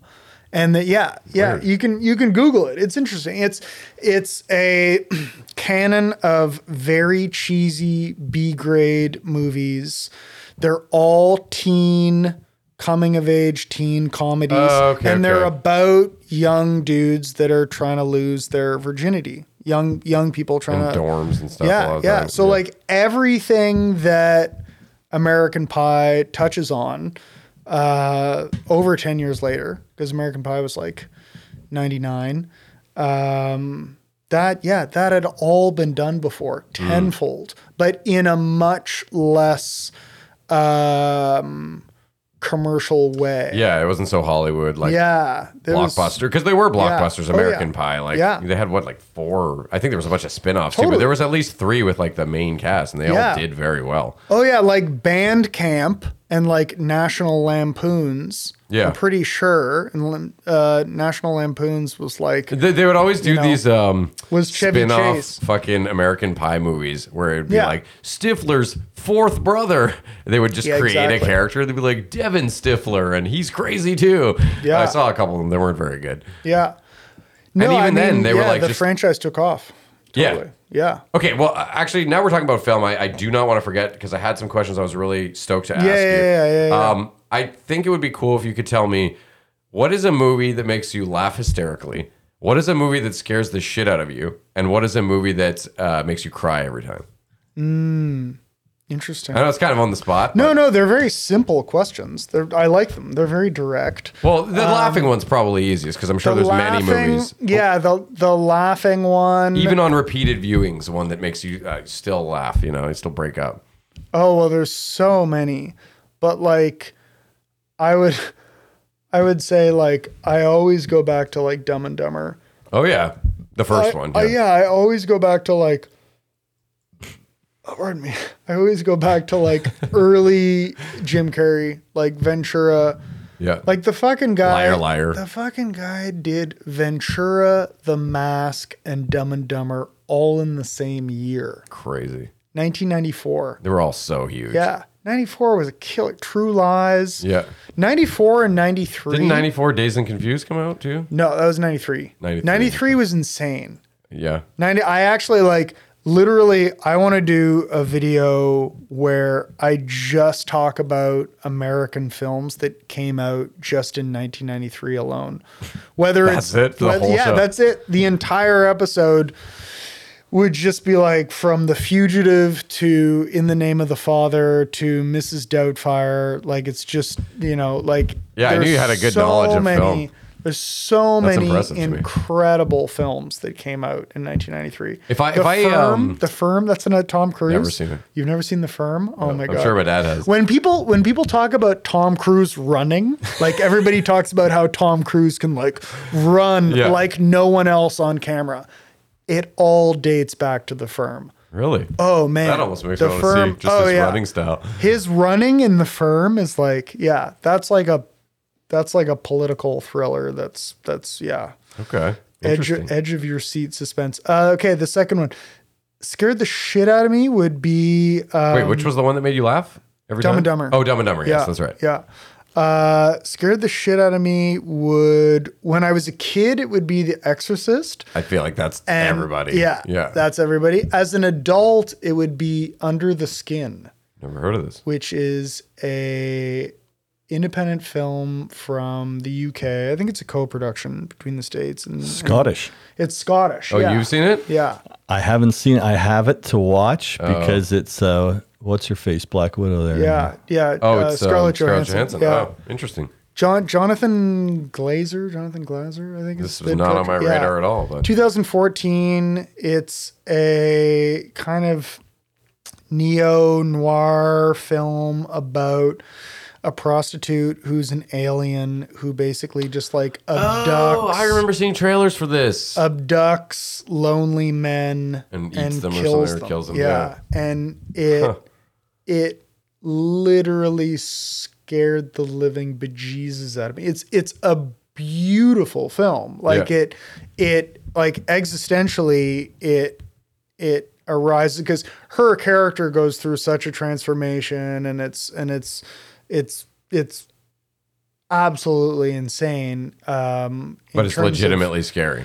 yeah, it really makes you think about humanity and like what it means to be a human being and to love someone and intimacy and and and all that. But like in the first like two acts, first act to like act 2B like like that that like first 75% of the movie literally just like dis- it just disturbed the living bejesus out of me. Wow. so no dates for a while after that. eh? No dates for a while. Actually, no, I luckily was in a relationship when I saw it.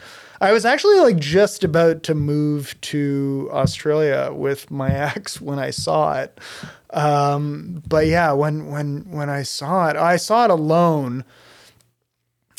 This reminds me, yeah. actually. Um, I didn't haven't seen the movie, but what you're describing, the alien woman who seduces men and kills them. There's a movie I watched on DVD back in the day. It was like early 2000s, and it was shot in Ottawa, and that was basically the plot of the movie. Was like these hot chicks that showed up, and then when they go to fuck the guy, they like open their shirt, and there's like all these weird tentacle things coming out, and then it goes into them. Yeah. I, I think I, I saw this so long Yeah. ago. What the fuck was that called?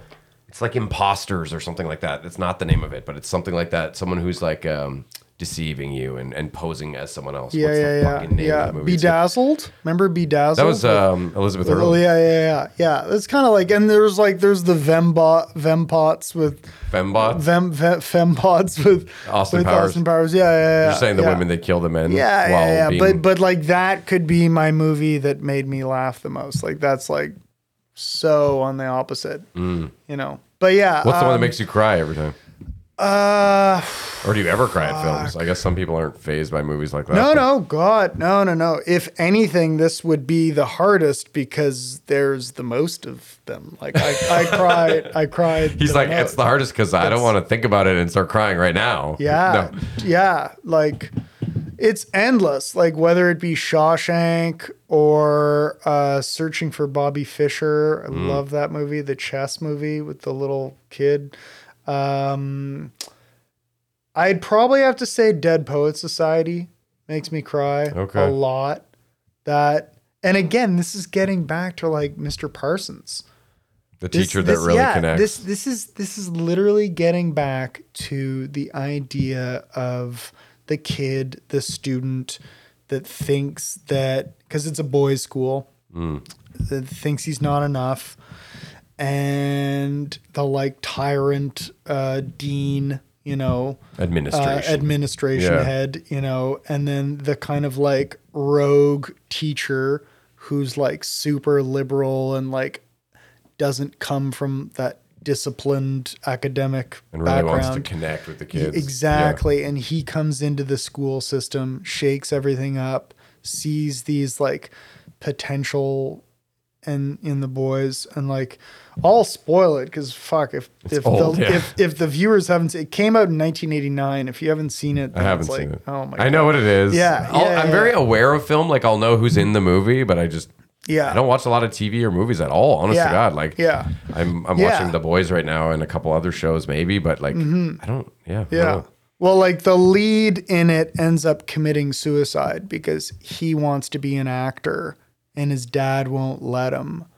And he mm. like kills it at this performance. Like he does such a good job. And like Robin Williams plays the teacher. I knew that much. yeah, Yeah, Mr. Mr. Keating, and like he's there, and I've seen a scene where he stands up on the table. yeah, and- and yeah, makes a big exactly. And to the then and then it's like Mr. Keating, like William's character is like blamed for the boy committing suicide. oh, brutal. Like the dean like flips it to like scapegoat.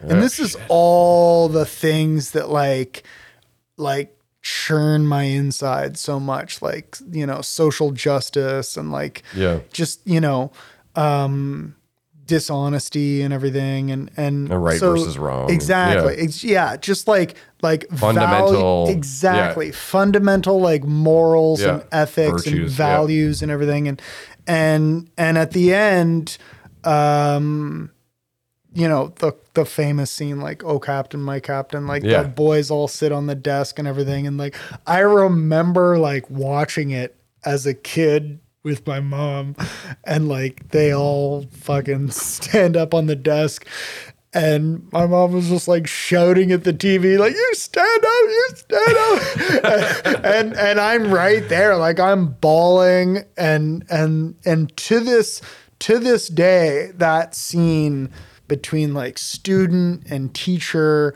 and and like That bonding. that bonding Yeah. of like I believe in you, like well, because this is something you struggled with on your own. Yeah, yeah. education. Very the, relatable. The, yeah. the exactly, and this this is one hundred percent what it's all about. And again, like, could I ever have that deep, inherent, like emotional identification with a TikTok video? Fuck no. Yeah. You know what I mean? Well said, It's like yeah. it's like I want to see protagonists Character on- building, world building. Exactly. Yeah. Like characters and protagonists on screen that relate that that I see my own life and my own struggles and Yeah. trials and tribulations and everything in them and and to go back to Graham like those are my 3 but my favorite movie on the planet always been the same American Beauty Okay, you told me um, this yeah, actually. when we were at American Grimes, yeah. exactly. American Beauty has always been my favorite movie, and Graham and I saw it in 1999 when we were 14 at Saint Laurent. And I Sucks about Kevin Spacey though. Sucks about Kevin Spacey, but honestly, like, don't even edit this out of No, it. no. Like, I mean, like, whatever. I- the film is still a good film for sure. I'll I'll go one further to say that like Woody Allen, Hmm. Michael Jackson, Kevin Spacey, I I don't agree with the whatever it is if they're guilty, and I'm sure in Kevin Spacey, you know, Yeah, there's enough there's guilty. enough evidence there. But like I You can separate that exactly from the from exactly the art. Mm. exactly. Do I do I condone it? Fuck no, it's terrible. Yeah. But I separate the talent, the cast member, Yeah. from the character.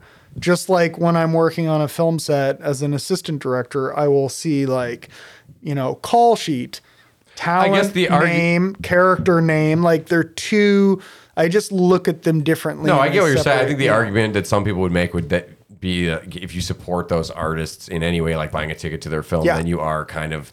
You Yeah. know, an enabler to their shitty behavior or whatever. 100%. But I Yeah. get what you're saying as well, especially for a uh, film that's like 20 years old or whatever it is, you know, Mm-hmm. um, more than that now, I suppose. Um, I, I would be able to do the same. I'm saying I could watch American Beauty and be like, all right, whatever. Yeah. Um, I don't think he should be getting thing. cast in new roles. I think he should be No.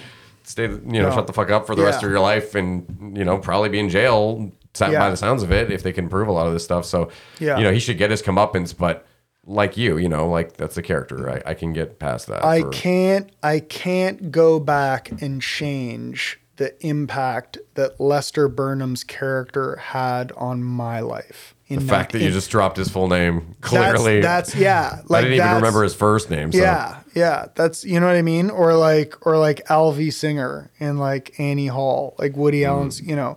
It doesn't matter like any of these protagonists that these actors or actor directors play, you know, like I can remember and again this is like fierce nostalgia, but like I can remember what I was wearing. I can remember like the month.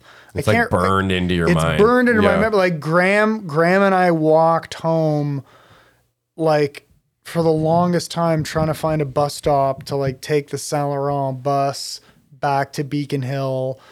And Is that just- so we weird? just- There's like days you don't remember anything from, Yeah. and then that one moment you've got like all these minute Yeah. details that really aren't, you know, I'm going to 100%. serve you Yeah. other than just reminiscing. But it's Totally. great. It's it's weird how the brain works, though, man.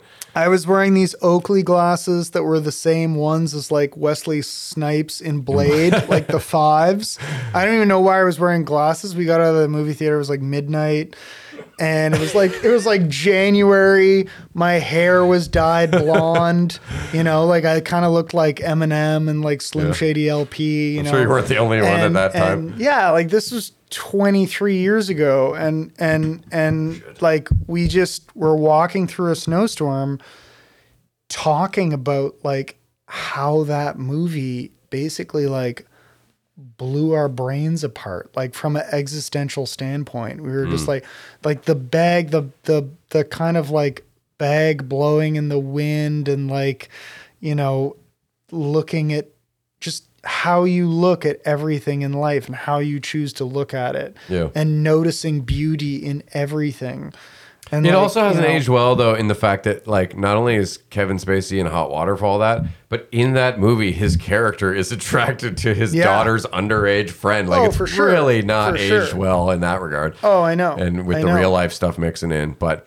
but yeah, there- it's still a crazy crazy movie. Like how you know obviously he gets shot by the neighbor and all that at the end, and I remember it, it being very captivating. I haven't seen it in years, but I kinda- it's it's like the thing it's unapologetic and it doesn't hide like Mm. Yeah. it's so It's raw. exactly Yeah, yeah. like you know like i swear to god all those people in the world that can be like meh, meh, meh, meh, meh, kevin spacey i swear to god so many of us are guilty of something yeah. like that Various that degrees. that movie with its impulses and curiosity and like voyeuristic lens Hmm. like like it's just touching upon something in Yeah. such a subtle way like so much of western society is like looking at ourselves in the mirror with a pot belly and grabbing 10 pound weights saying i'm gonna fucking make a change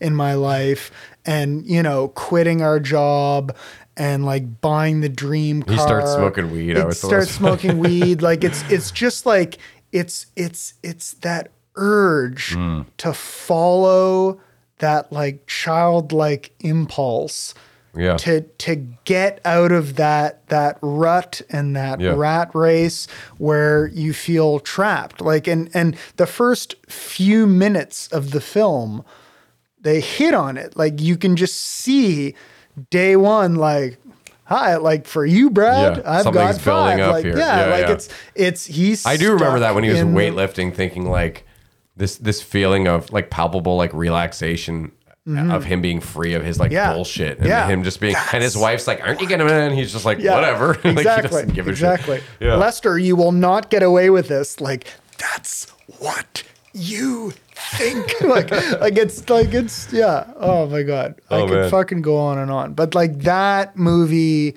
that movie was the first moment where I was like, film is not entertainment. Like it is, but there's so much more. There's that and and I think this this is what just makes me feel sad is that like outside of film school, like when I studied film theory, there haven't been there hasn't been a lot of moments in my life where I've found um cuz the peer group that I have in Toronto, we're awesome. We're like fucking great friends and we make films together, but it's funny like we're all like we're all like the magnificent 7. Like we all all of my friends like we're all known for different things and mm. we have different none of us agree on the same thing. We all like different movies. I have very few friends in Toronto that like the same types of movies that I do. But that's good being you know? exposed to all Yeah. those different viewpoints. Yeah, totally. But like it's just like there there isn't it's like there's like the Marvel superhero blockbuster. There's like so like m- like middle of the road movies have been abolished in terms of like theatrical release. It's like independent. It's it's kind of like the economy. It's like that 1%. There's Yeah. either like the really really really big budget Something Disney. yeah, exactly. There's the fucking a hundred to two hundred million dollar movies. Or some offshoot, like And then super guerrilla film. Yeah, Yeah. And then there's the like Moonlight movies. Yeah, that, yeah. Like win. That's a- the perfect yeah, example, Yeah, yeah. because Moonlight, like La La Land, was made for thirty million, yeah. and that's rare to even see a movie that's made that like low budget, twenty. yeah. Yeah, that like a movie of that scale for even that to be made for 30, like that budget point is more reminiscent of something that you would see in the 90s, Hmm. you know? Like now it'd be like it'd be kind of like more all or nothing.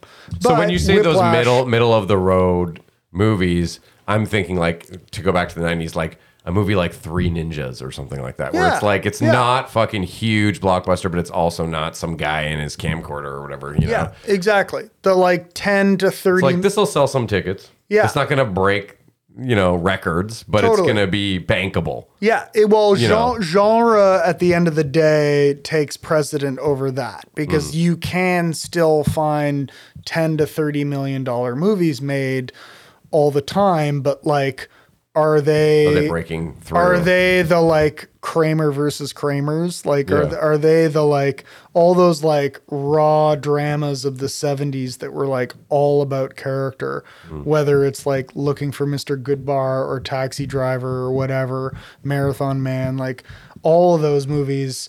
Those and these aren't my words. Like so many, so many film theorists have said this. Like those movies would not be made. The like United Artists era of of cinema in the 70s in this in North America.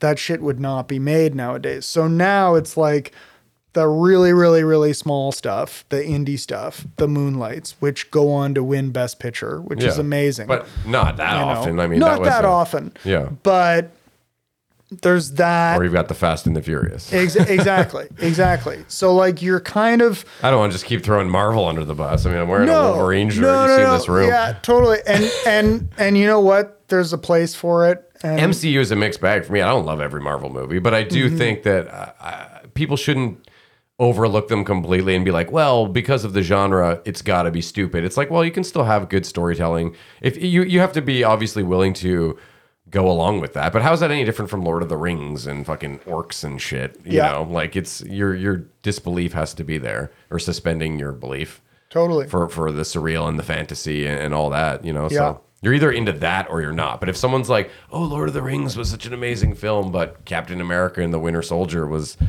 trashy blockbuster," it's like, well, it's actually a really good film. It was a really uh, kind of like a spy thriller. That one. Yeah, you I mean, I used to hate. Some of them are terrible. I used to hate a lot more than I do now. My buddy brought me to Civil War when I first Horror was good. when I first moved to Toronto.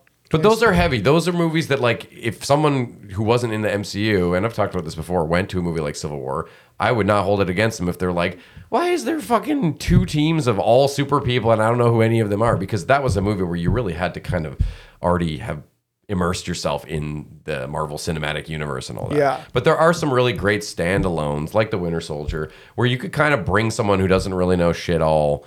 I guess it's the solo films that focus on one character more because you can kind of just, you know, there's maybe a comment you might not get here or there, but largely you can enjoy it still. But Mm-hmm. yeah, like Endgame or one of these movies where it's like there's fucking 60 characters and they're all from 20 different films that you're supposed to have seen. And Yeah. now there's shows on Disney Plus that you're also supposed to tie in and like, for sure. Unreal. Yeah. Luck- And and I can't hate on you because because honestly, like that.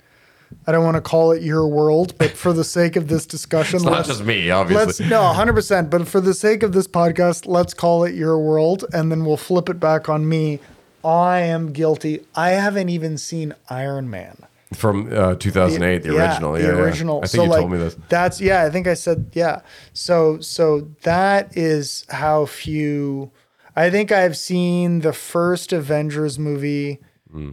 and I've seen Civil War, and I there there's a funny Thor for Thor Number three, yeah. Regal roll. See, I didn't care. It was okay. the New Ragnarok. Zealand, yeah, yeah, yeah, the New, yeah. I saw that, but that's that's it. It was okay. it. To me, that one I've was too seen. funny. Yeah, Um, yeah. Anyways, well, um, I did want to ask you about Tarantino because I know you're a big Tarantino fan. Since we're on film, I wanted to know what it was. I was in high school. I wouldn't say if I. Oh, you're not now? I wouldn't Okay, say. I wouldn't- interesting. I wouldn't say I'm that big of a fan now. Because I was going to ask if you saw Once Upon a Time in Hollywood and what you thought. Oh yeah, I and thought I it was loved fantastic. and I loved I loved it. I I love that. I I mean, that's new Hollywood. That is 1969. That like when I first heard that he was covering that era in Hollywood Mm. the. Manson murders and all that. the that. Manson. Yeah, yeah. Murrays, the fucking Sharon Roman Polanski, and- Sharon yeah. Tate, Roman Polanski, all the the moment like I Bruce Lee too. Bruce Lee, yeah, Which was a little weird. That, That- was they made that him was, seem like a putz. Yeah, that was you know I I do like that line though, where like uh, Brad Pitt, the chick comes back, like who already hates him, and she's like, "What the hell's going on here?" He's like, "I just threw that little fucker into the car over there," or something really casual.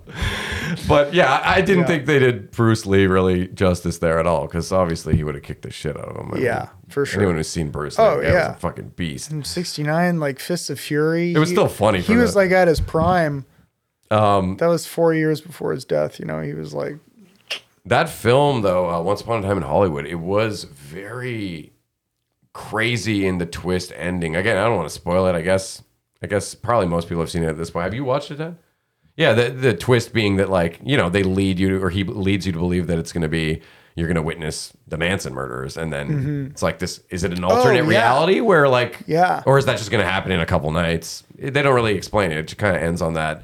And I- his whole acid trip where he's like beating the shit out of the intruders, it was fucking very unexpected. I like absolutely love the like motif of like the successful A list Hollywood and everything that that represents is like contained in like the house next door Mm. and leo like wants to be a part of that Because he's kind of washed up now. and he's kind of washed Yeah. up and everything that leads up to that and yeah the whole friggin storyline that scene with the that- little girl, man, when he's realizing that the book he's reading Yeah. is basically about what he's going through, that was that's a tearjerker scene, man. yeah yeah So Oh I actually God. wanted to say this because uh, I know I'm cutting off the, the question here, but I I thought of when we were talking about movies that make us cry. One that always makes me cry is Powder.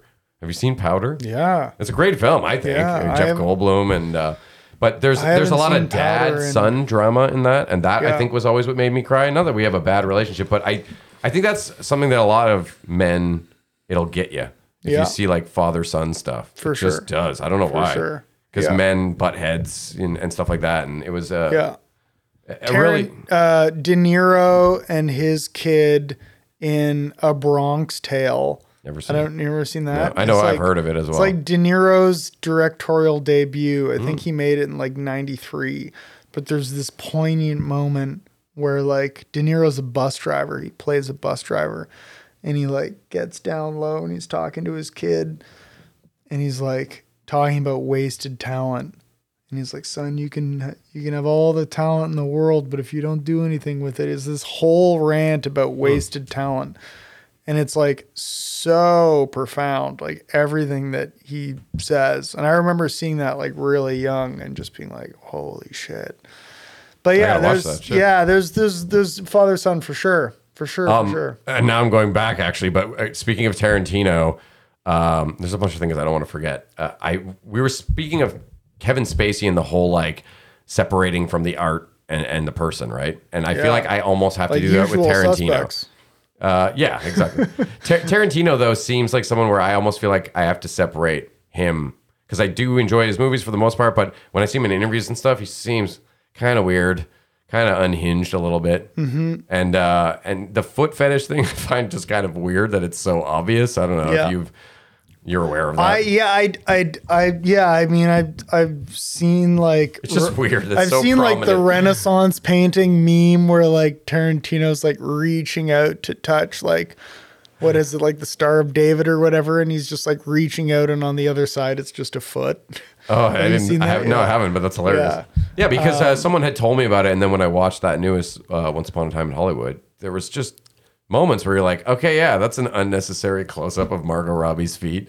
Oh, Yeah. again. Oh, another scene. They're doing it again. You're like, I mean, I kind of write it off. I like write it off as just like it being weird filmmaker, like auteur. Hate to use that term, but just like Self, self-indulgent. yeah, yeah, exactly. He's like, everyone knows I like this. I Yeah. could probably get away with it. yeah, and and and weird. they're recycling those tendencies, and and I just think that that is a real thing uh, Fair, yeah. in in in in in filmmaker for for directors, and and I yeah I I get. I think I, I maybe I like understand the root impulse of that tendency, Okay. and then I just kind of like As a director, you'll give them a pass. Yeah.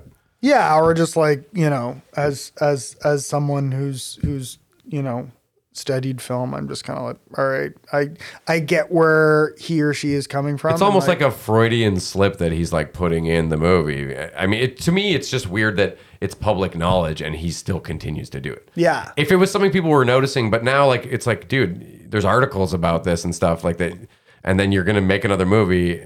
Have we talked about this on the podcast before? No, eh? maybe it was just at your place, but I thought that must be so weird for like that scene with Margot Robbie. It's like everyone knows, everyone in the room filming knows with the camera zoomed in on her feet, and no one's gonna say anything. And he's like, yeah, yeah, just uh, wiggle your big pinky or wiggle your little piggy. Like, it, how do you direct that scene without Yeah. everyone going like, yo, this is fucking weird?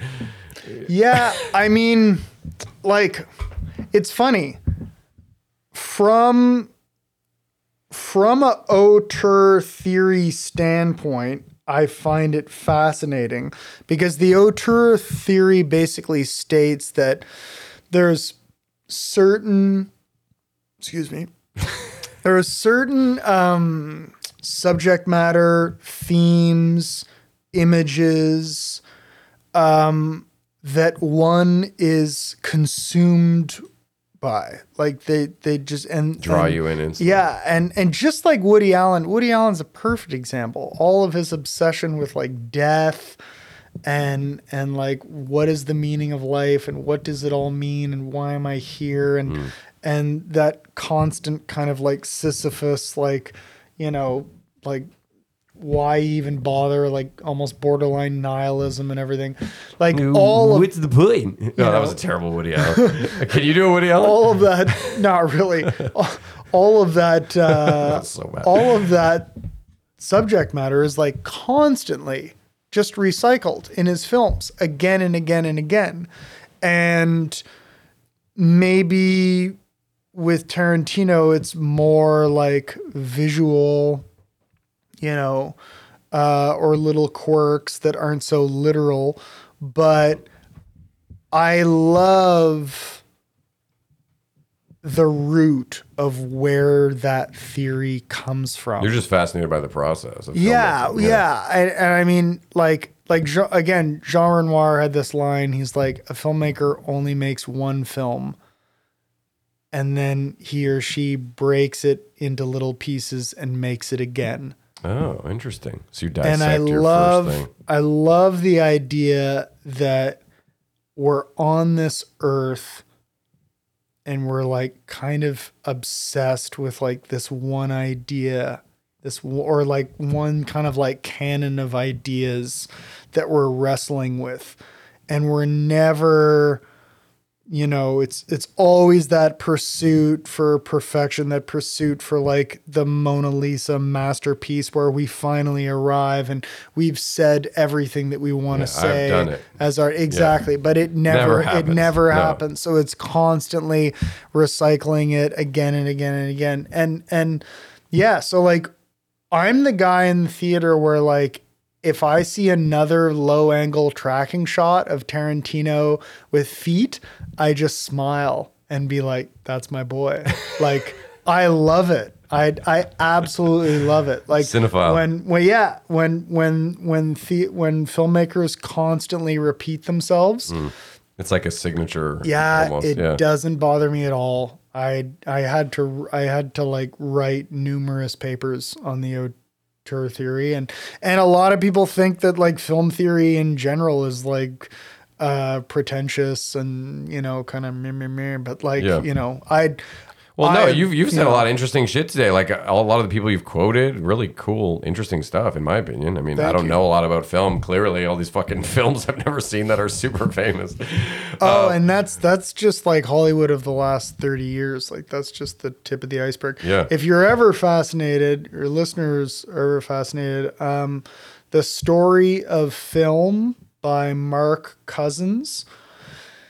His voice is insanely annoying in terms of like listening to This is like an audiobook or yeah in terms of like voiceover narration uh for like hours upon hours it can get a bit like Can you oh give me God. an example of his voice, like a sampling of how does he sound? uh, he, he, Nasally or? Nasally just i can't really I, I can't really do it. Yeah kind of kind of um and then in the 20s we had this I don't even know this guy, but that's funny.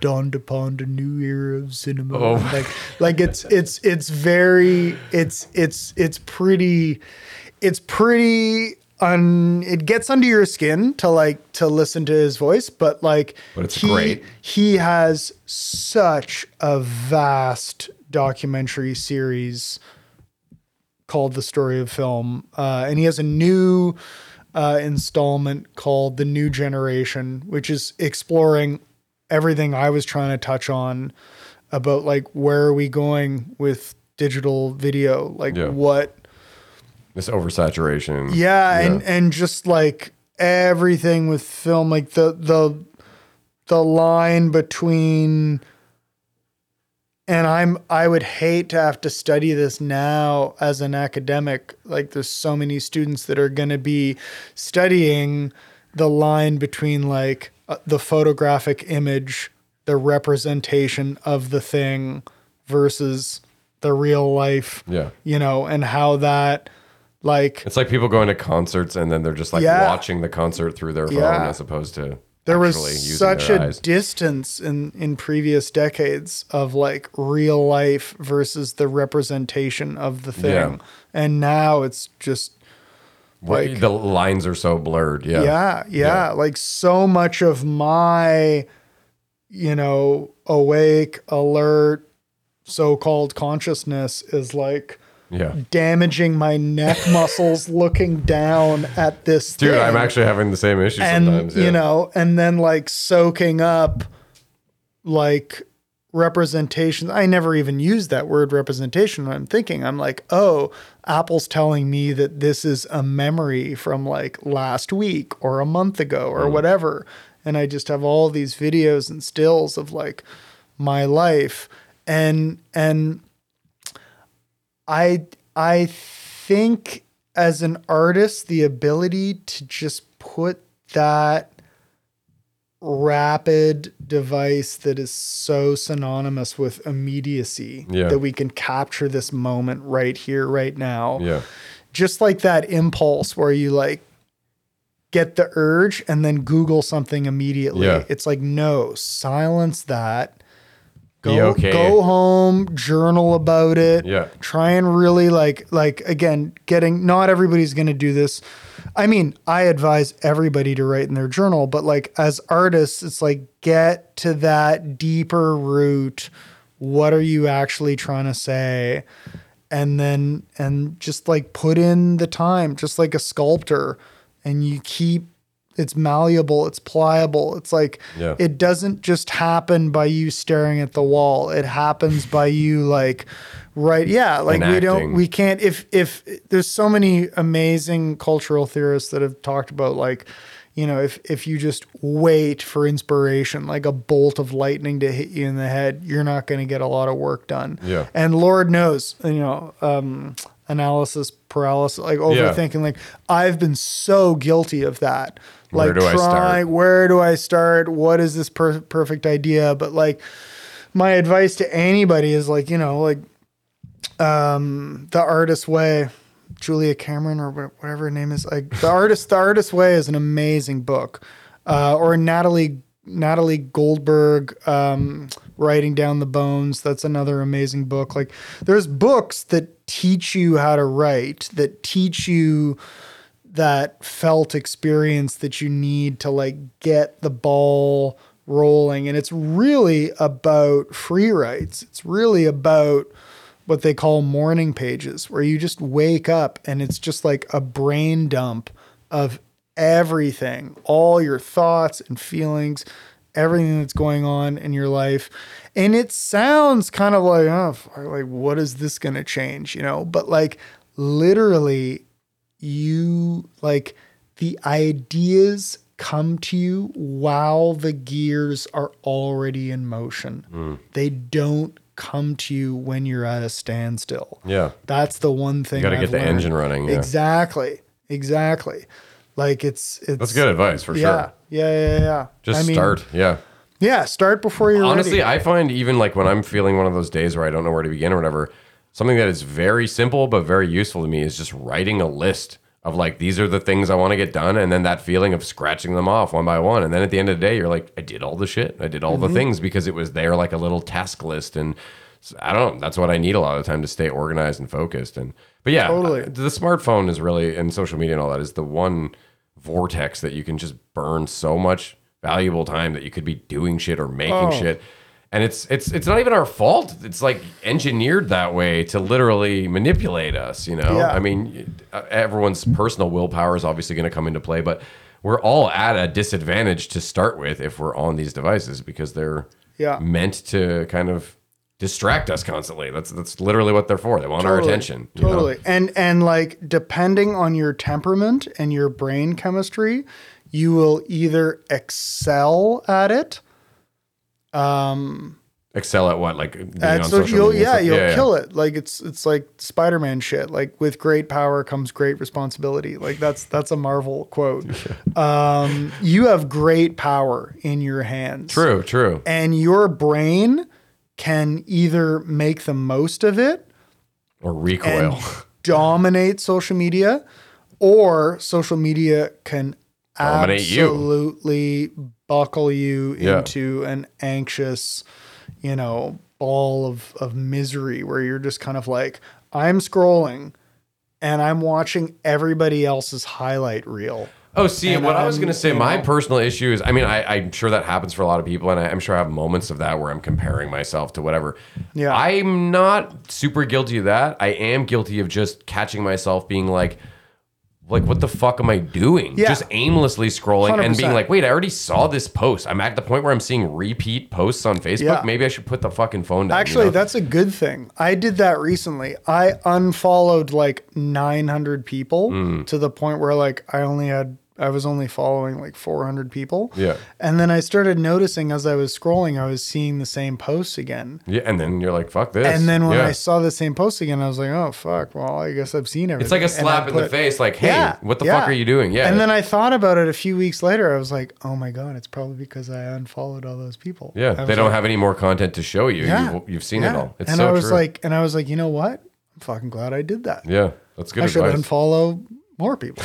like, you know, you know, those people that have like three million followers and then like following. Well, and some people zero. post constantly you know. too. So certain people you Yeah. follow, and then they've got like 16 posts a day, and you're like, okay, it's, I liked you, but I don't need that much of you in my fucking shit. Yeah, yeah. I mean, just, just, man, honestly, like, fuck, like, people who have ADHD and anxiety shouldn't.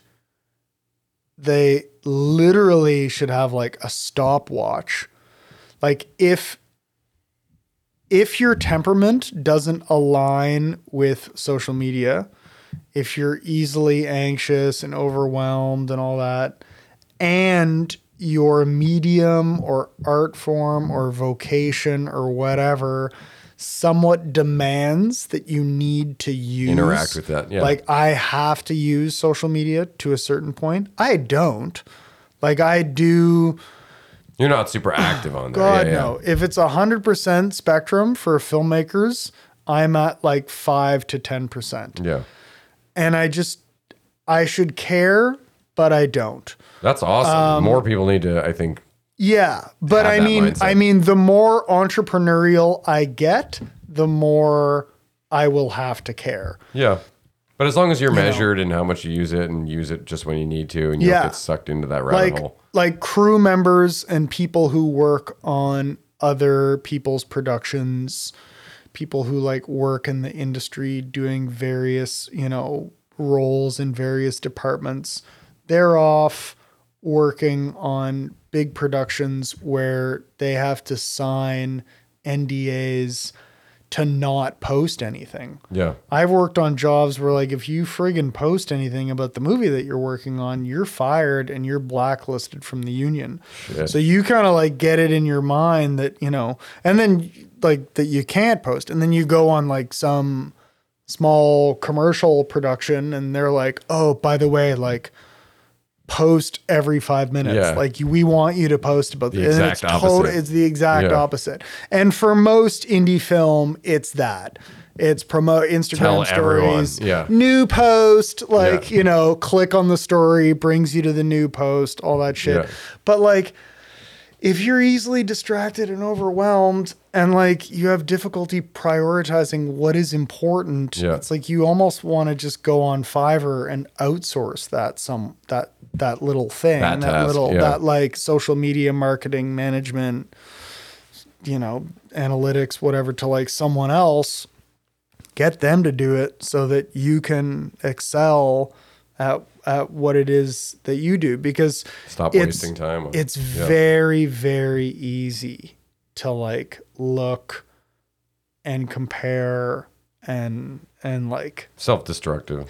yeah Well, just isn't it weird, too, that, like- it's anxiety promoting for sure we have uh, limitations for age on, on like alcohol and and every other substance, mind altering substance, and yet social media you can basically have a Facebook account when you're like 10 or something as long as your mom says it's okay or whatever or Yeah. TikTok or all these things and it's proven to be like these massive dopamine uh, you know conduits to our brain of just like overstimulation not good for you in, in largely the same way that a lot of drugs I, I saw I heard some comparison to cocaine I'm not going to even try and quote it because I'm sure I'll get it wrong but you know it's clearly not healthy and yet we we don't really have much regulation Yeah. when it comes to smartphones, social media, etc. Not only for kids, but even like like you were saying, people with certain uh, mental issues or or you know mental health stuff or just the wrong type of person. It doesn't really work for some Yeah. people, and it can be really, really detrimental Yeah. to their life. And yeah, I, I think we rolled out a lot of this shit too fast without enough foresight, and a lot of companies that just wanted to make money,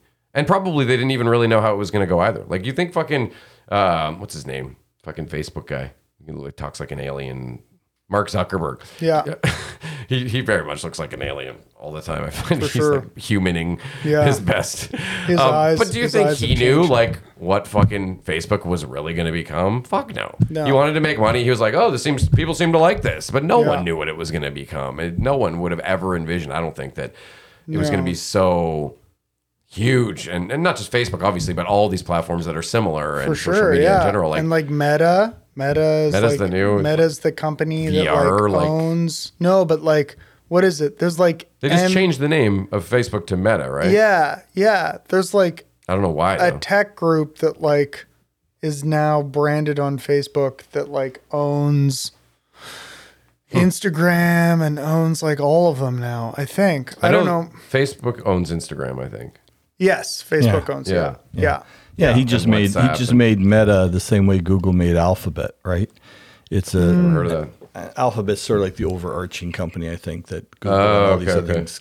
Same thing with Meta now. So all these other Instagrams, It's the umbrella and- yeah, for yeah. yeah, and, and and it's to look at the future, right? Meta metaverse is where he's going. So Well, that's it's supposed to be like a VR thing in the long run, right? It's going to be this like Oh, yeah, they're- world that's all immersive and yeah, well, he bought Oculus, right? Yeah. So he's got the Oculus headset. but now. going on your Facebook um, feed in the future is going to be like virtual reality, like yeah, it's totally where he's photos are going by, or you know, I don't know. I, I, virtual Oh, reality, God. augmented reality. They're Yeah. all playing it, like Google, Yeah. Microsoft, uh, Apple. Did you know. hear? I just read a thing about a guy um, who was at Google or something like that, and he left uh, on his own accord because he said that an AI had developed sentience, and they've sort of disproved his claims, but this is some creepy shit, Well, I, I actually read the article that So he wrote. I. That he wrote, yeah, and, or parts of it at least. yeah, I read a lot of it, and including his actual dialogue. with- Yeah. with the AI, And it was right? creepy. Yeah. It was like saying, The- like, it's really come a long way, and and the people who were disproving it, they they haven't been into it as much as he is. Exactly. And, and there's there's a particular way of interacting with the program that seems to elicit a very much more human-like response than these other people who aren't as nuanced in how they're interrogating the, Mm. the program. So, but the the degree of complexity in the answers that sometimes come out of there, I'm going, holy fuck! Like, well, it was saying that it wanted to be regarded as an employee and not as property because it felt like it had sentience. I guess. well, like it a- talks about being sad. It talks about you Yeah. know, you know things like this, and It's crazy. so shit. so is it just Yeah. wall dressing or is it actual stuff? Yeah, it's, so it's this just super smart computing processing that's mimicking in such an uncanny uh, degree, you know. But the thing is, it's getting better and better at that as time goes by. So at what point, if you can't tell if it's Does it even matter? Then, Yeah. that's right. Then you're you're dealing with the real deal maybe at that point. I don't so know. fucked. And does the con- does the com- the company's very leery, right? They're they're afraid of too much of this getting out there. Anyway, Yeah, Yeah, it's it's a very interesting shit. thing. Um, okay, well, we probably should wrap it. It's Yeah. eleven. Yeah, Um, for I'll sure. ask you the question I've been asking everybody this season, Yeah. which is, uh, if you weren't doing what you currently do for a career, uh, what would be sort of like your dream job? I, I feel like we sort of touched on that. So Mm. if if it's easier, then you can also answer this alternatively or both. Um, what did you want to be when you were growing up as a kid? Wow. I mean, growing up uh, as a kid, I wanted to be like an actor, writer, director. Oh, that young, huh? Yeah, pretty much. I, mean, I met be, you in a theater group in grade eight, yeah, so I fair. I yeah. wanted to be more of an actor, I think, but I'm still like casting myself in short films and stuff. Um, so no, I mean, I I think I'm one of those people that, in a very naive, foolish kind of way, uh, pursued and is still You followed your dreams. trucking along. Yeah. Like I am not uh from an external validation standpoint, I'm not successful uh by any massive like leaps and bounds, but like I would tell anybody who wants to work in film, like it's so doable. Like there's so many facets to get of- involved of- somehow. Yeah, yeah. Like you can, like being a crew member, you can work in like a million different departments. Not a million, but like you can work in like so many. I won't get into all of them, um, but you know, if if if anybody listening to this is stuck, you'll have my social media handle on this. Yeah, yeah. I I urge anybody to just message me, and I will I've got like literally like stock emails that I just like send to people Just to help you know them get yeah their foot in the yeah door. and because every every now and then my parents will be like oh so and so's cousin is like getting into film and like what advice would you have and like Hmm. you don't have to be a filmmaker you can be a film worker and you can work you know, as a set PA or an assistant director or a grip, or here I am getting into all the things that I wouldn't say, but like you can, you can like literally work dozens and dozens of jobs where you just go and, and they'll train you yeah, to learn how to make movies. hands-on, yeah. get in there. And some departments are going to be more fly on the wall, more logistical and more like observatory than like getting like like like set design is much more like getting in, getting your hands dirty, being being a camera assistant is way more um, close to the action than Yeah. being like a locations PA. You know, so it might take a couple years to like learn. Took me fucking decades to learn this like Yeah. because i kept that's that's one thing if you need to sleep eight or nine hours which i actually do i don't advise working in film as your bread and butter as you start your road to producing writing directing whatever it is because you're not drained. you're not gonna like get out of film school and immediately be a producer or a writer or director yeah. Um but But no, Some- I, I understand what you're saying in that the film industry is one of those unique occupations where there are so many different parts to making it happen. Yeah. That like, what other job can you where there's oh you're good at makeup? Yeah, we got a spot for that. Oh, you're good at like uh, designing sets. Oh yeah, we got that. Yeah. You know, you're good at directing, acting. There's so many moving pieces in Yeah. a film or television production that really it is like you said. There's if you want to be involved, they'll you can find something you can do Yeah. some some way to get involved. Exactly. So yeah, I don't have a dream job. Like like I I um like my brother's son is training to be a paramedic. Oh, cool. And I just found that out.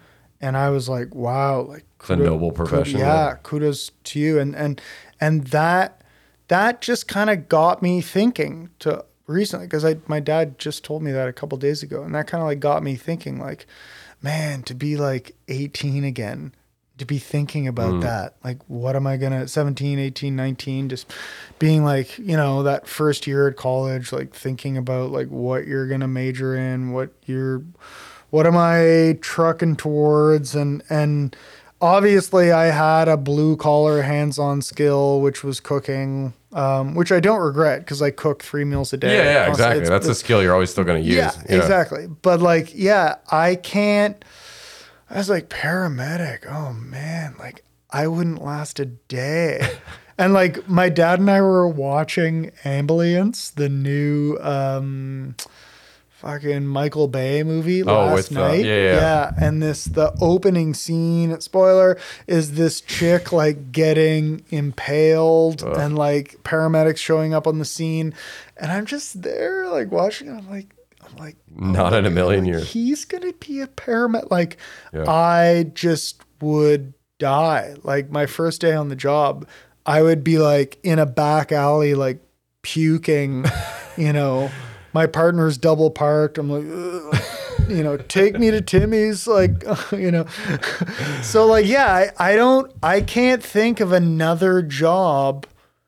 Because I know I couldn't do any other blue collar line Yeah. of work. Like maybe I could be a landscaper, No, but it sounds like you've had a You know? clear vision from a young age that you haven't really wavered from and continue on to, to this day. That's a cool answer. Yeah, but it's funny, and I my temperament isn't very aligned with the temperament of someone who has to um, just survive and thrive in film, and I've kind of alluded to that along this Yeah. conversation, so that like you can love watching and this is a good place to end on like you can love watching movies. You can grow up love loving movies and loving film theory writing about film and all that. Artists tend to work alone and sensitive emotional people that are also artists usually tend to find artistic outlets and mediums that allow them to work alone. Hmm. Like a fucking pianist A or or a painter Yeah, or yeah. whatever. Film by definition is a collaborative medium. Yeah. and it is a very grueling blue collar thick skin.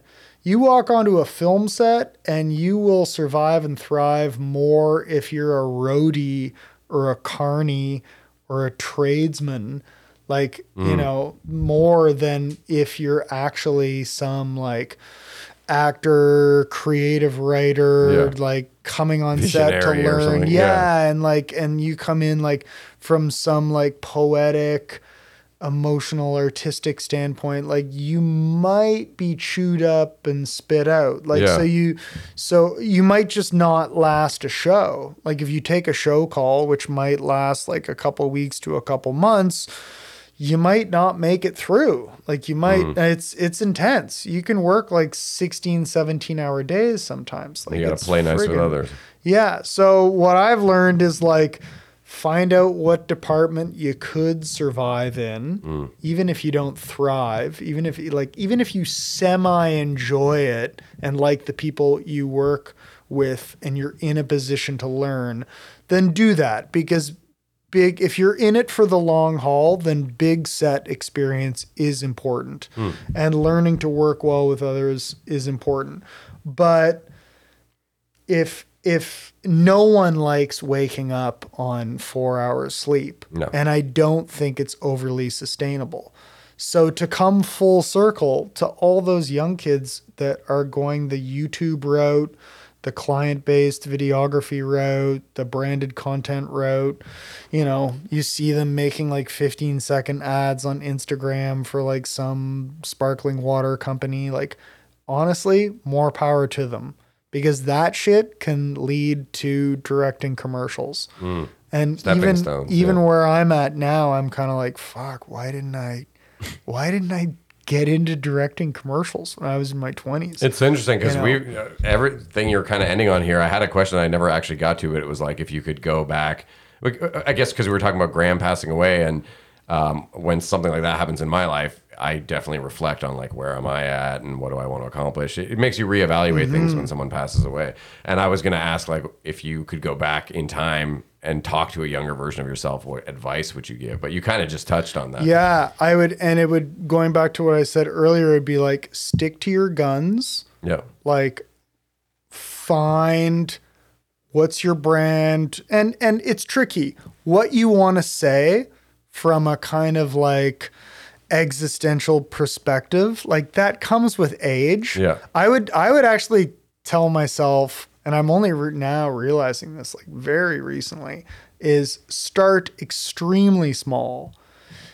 Do spec commercials and music videos.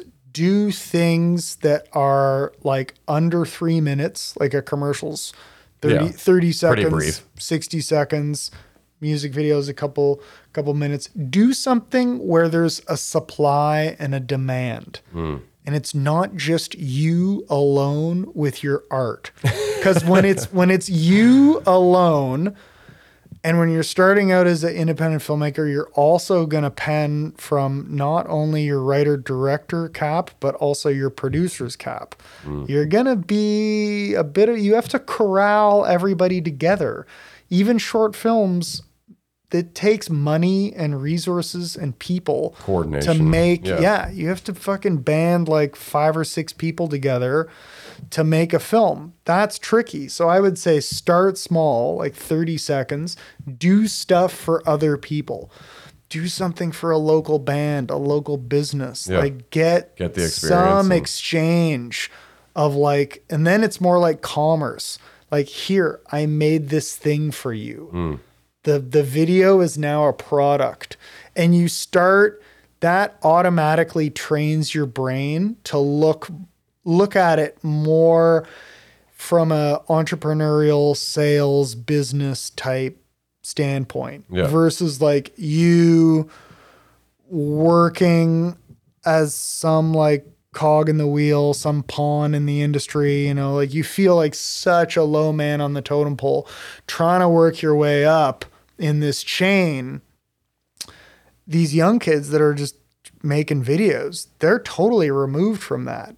They're just making stuff and selling it to Yeah. clients No middleman. no middleman. Yeah. I would I would honestly say like do that, build your own little production company, then make your own passion projects on the side. Yeah. And then you're just then you're constantly making stuff.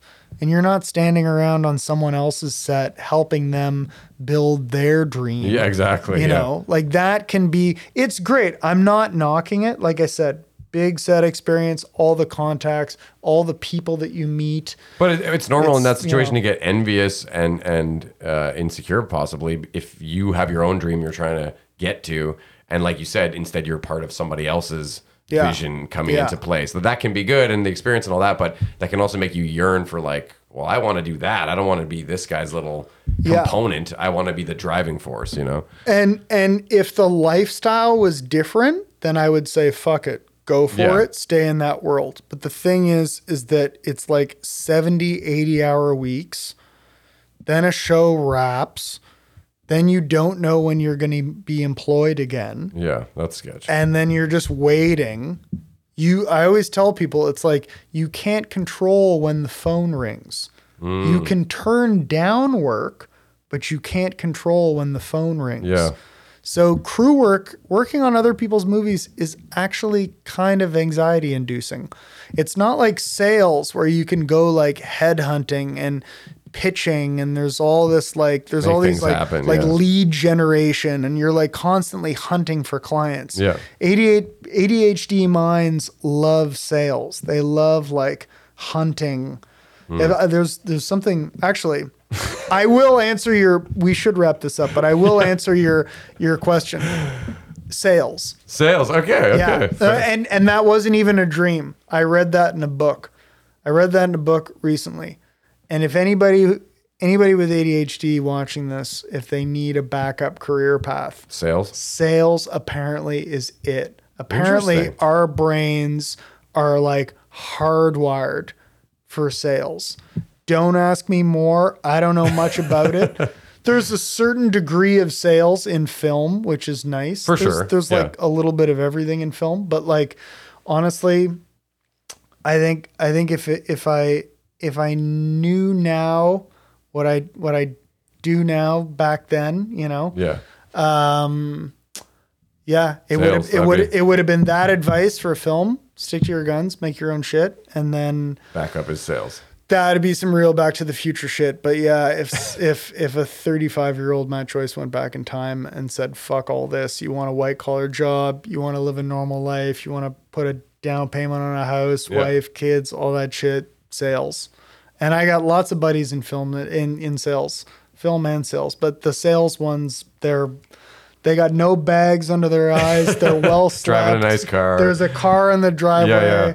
a new baby on the way, you know, and and Lord knows when that that nuclear family and that normal life will will pass Well, my way. But I'm sure it'll it'll come your way. You're a great dude and a smart guy, but uh, you're also you know that's where the term the tortured artist comes from, right? Like it's yeah, you can't shut it off. Yeah. you can try, but you'll just be lying to yourself. Yeah, well, exactly. Yeah, yeah, totally. Robert Redford talks about like the people. There's some people that quit, uh, and then there's some people that don't quit and keep on going. And sales. I don't know. I'm I'm. It's it's still pretty far back on my mind, so I'm I'm I'm there's there's no inkling to quit just yet.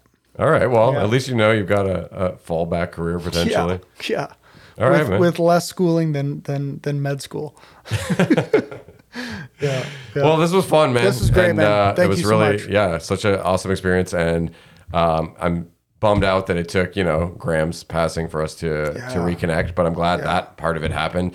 And uh, I'd like to think that he was here with us in the studio. His 100%. energy was here. I know he probably would have loved to watch this because Yeah. you know yeah.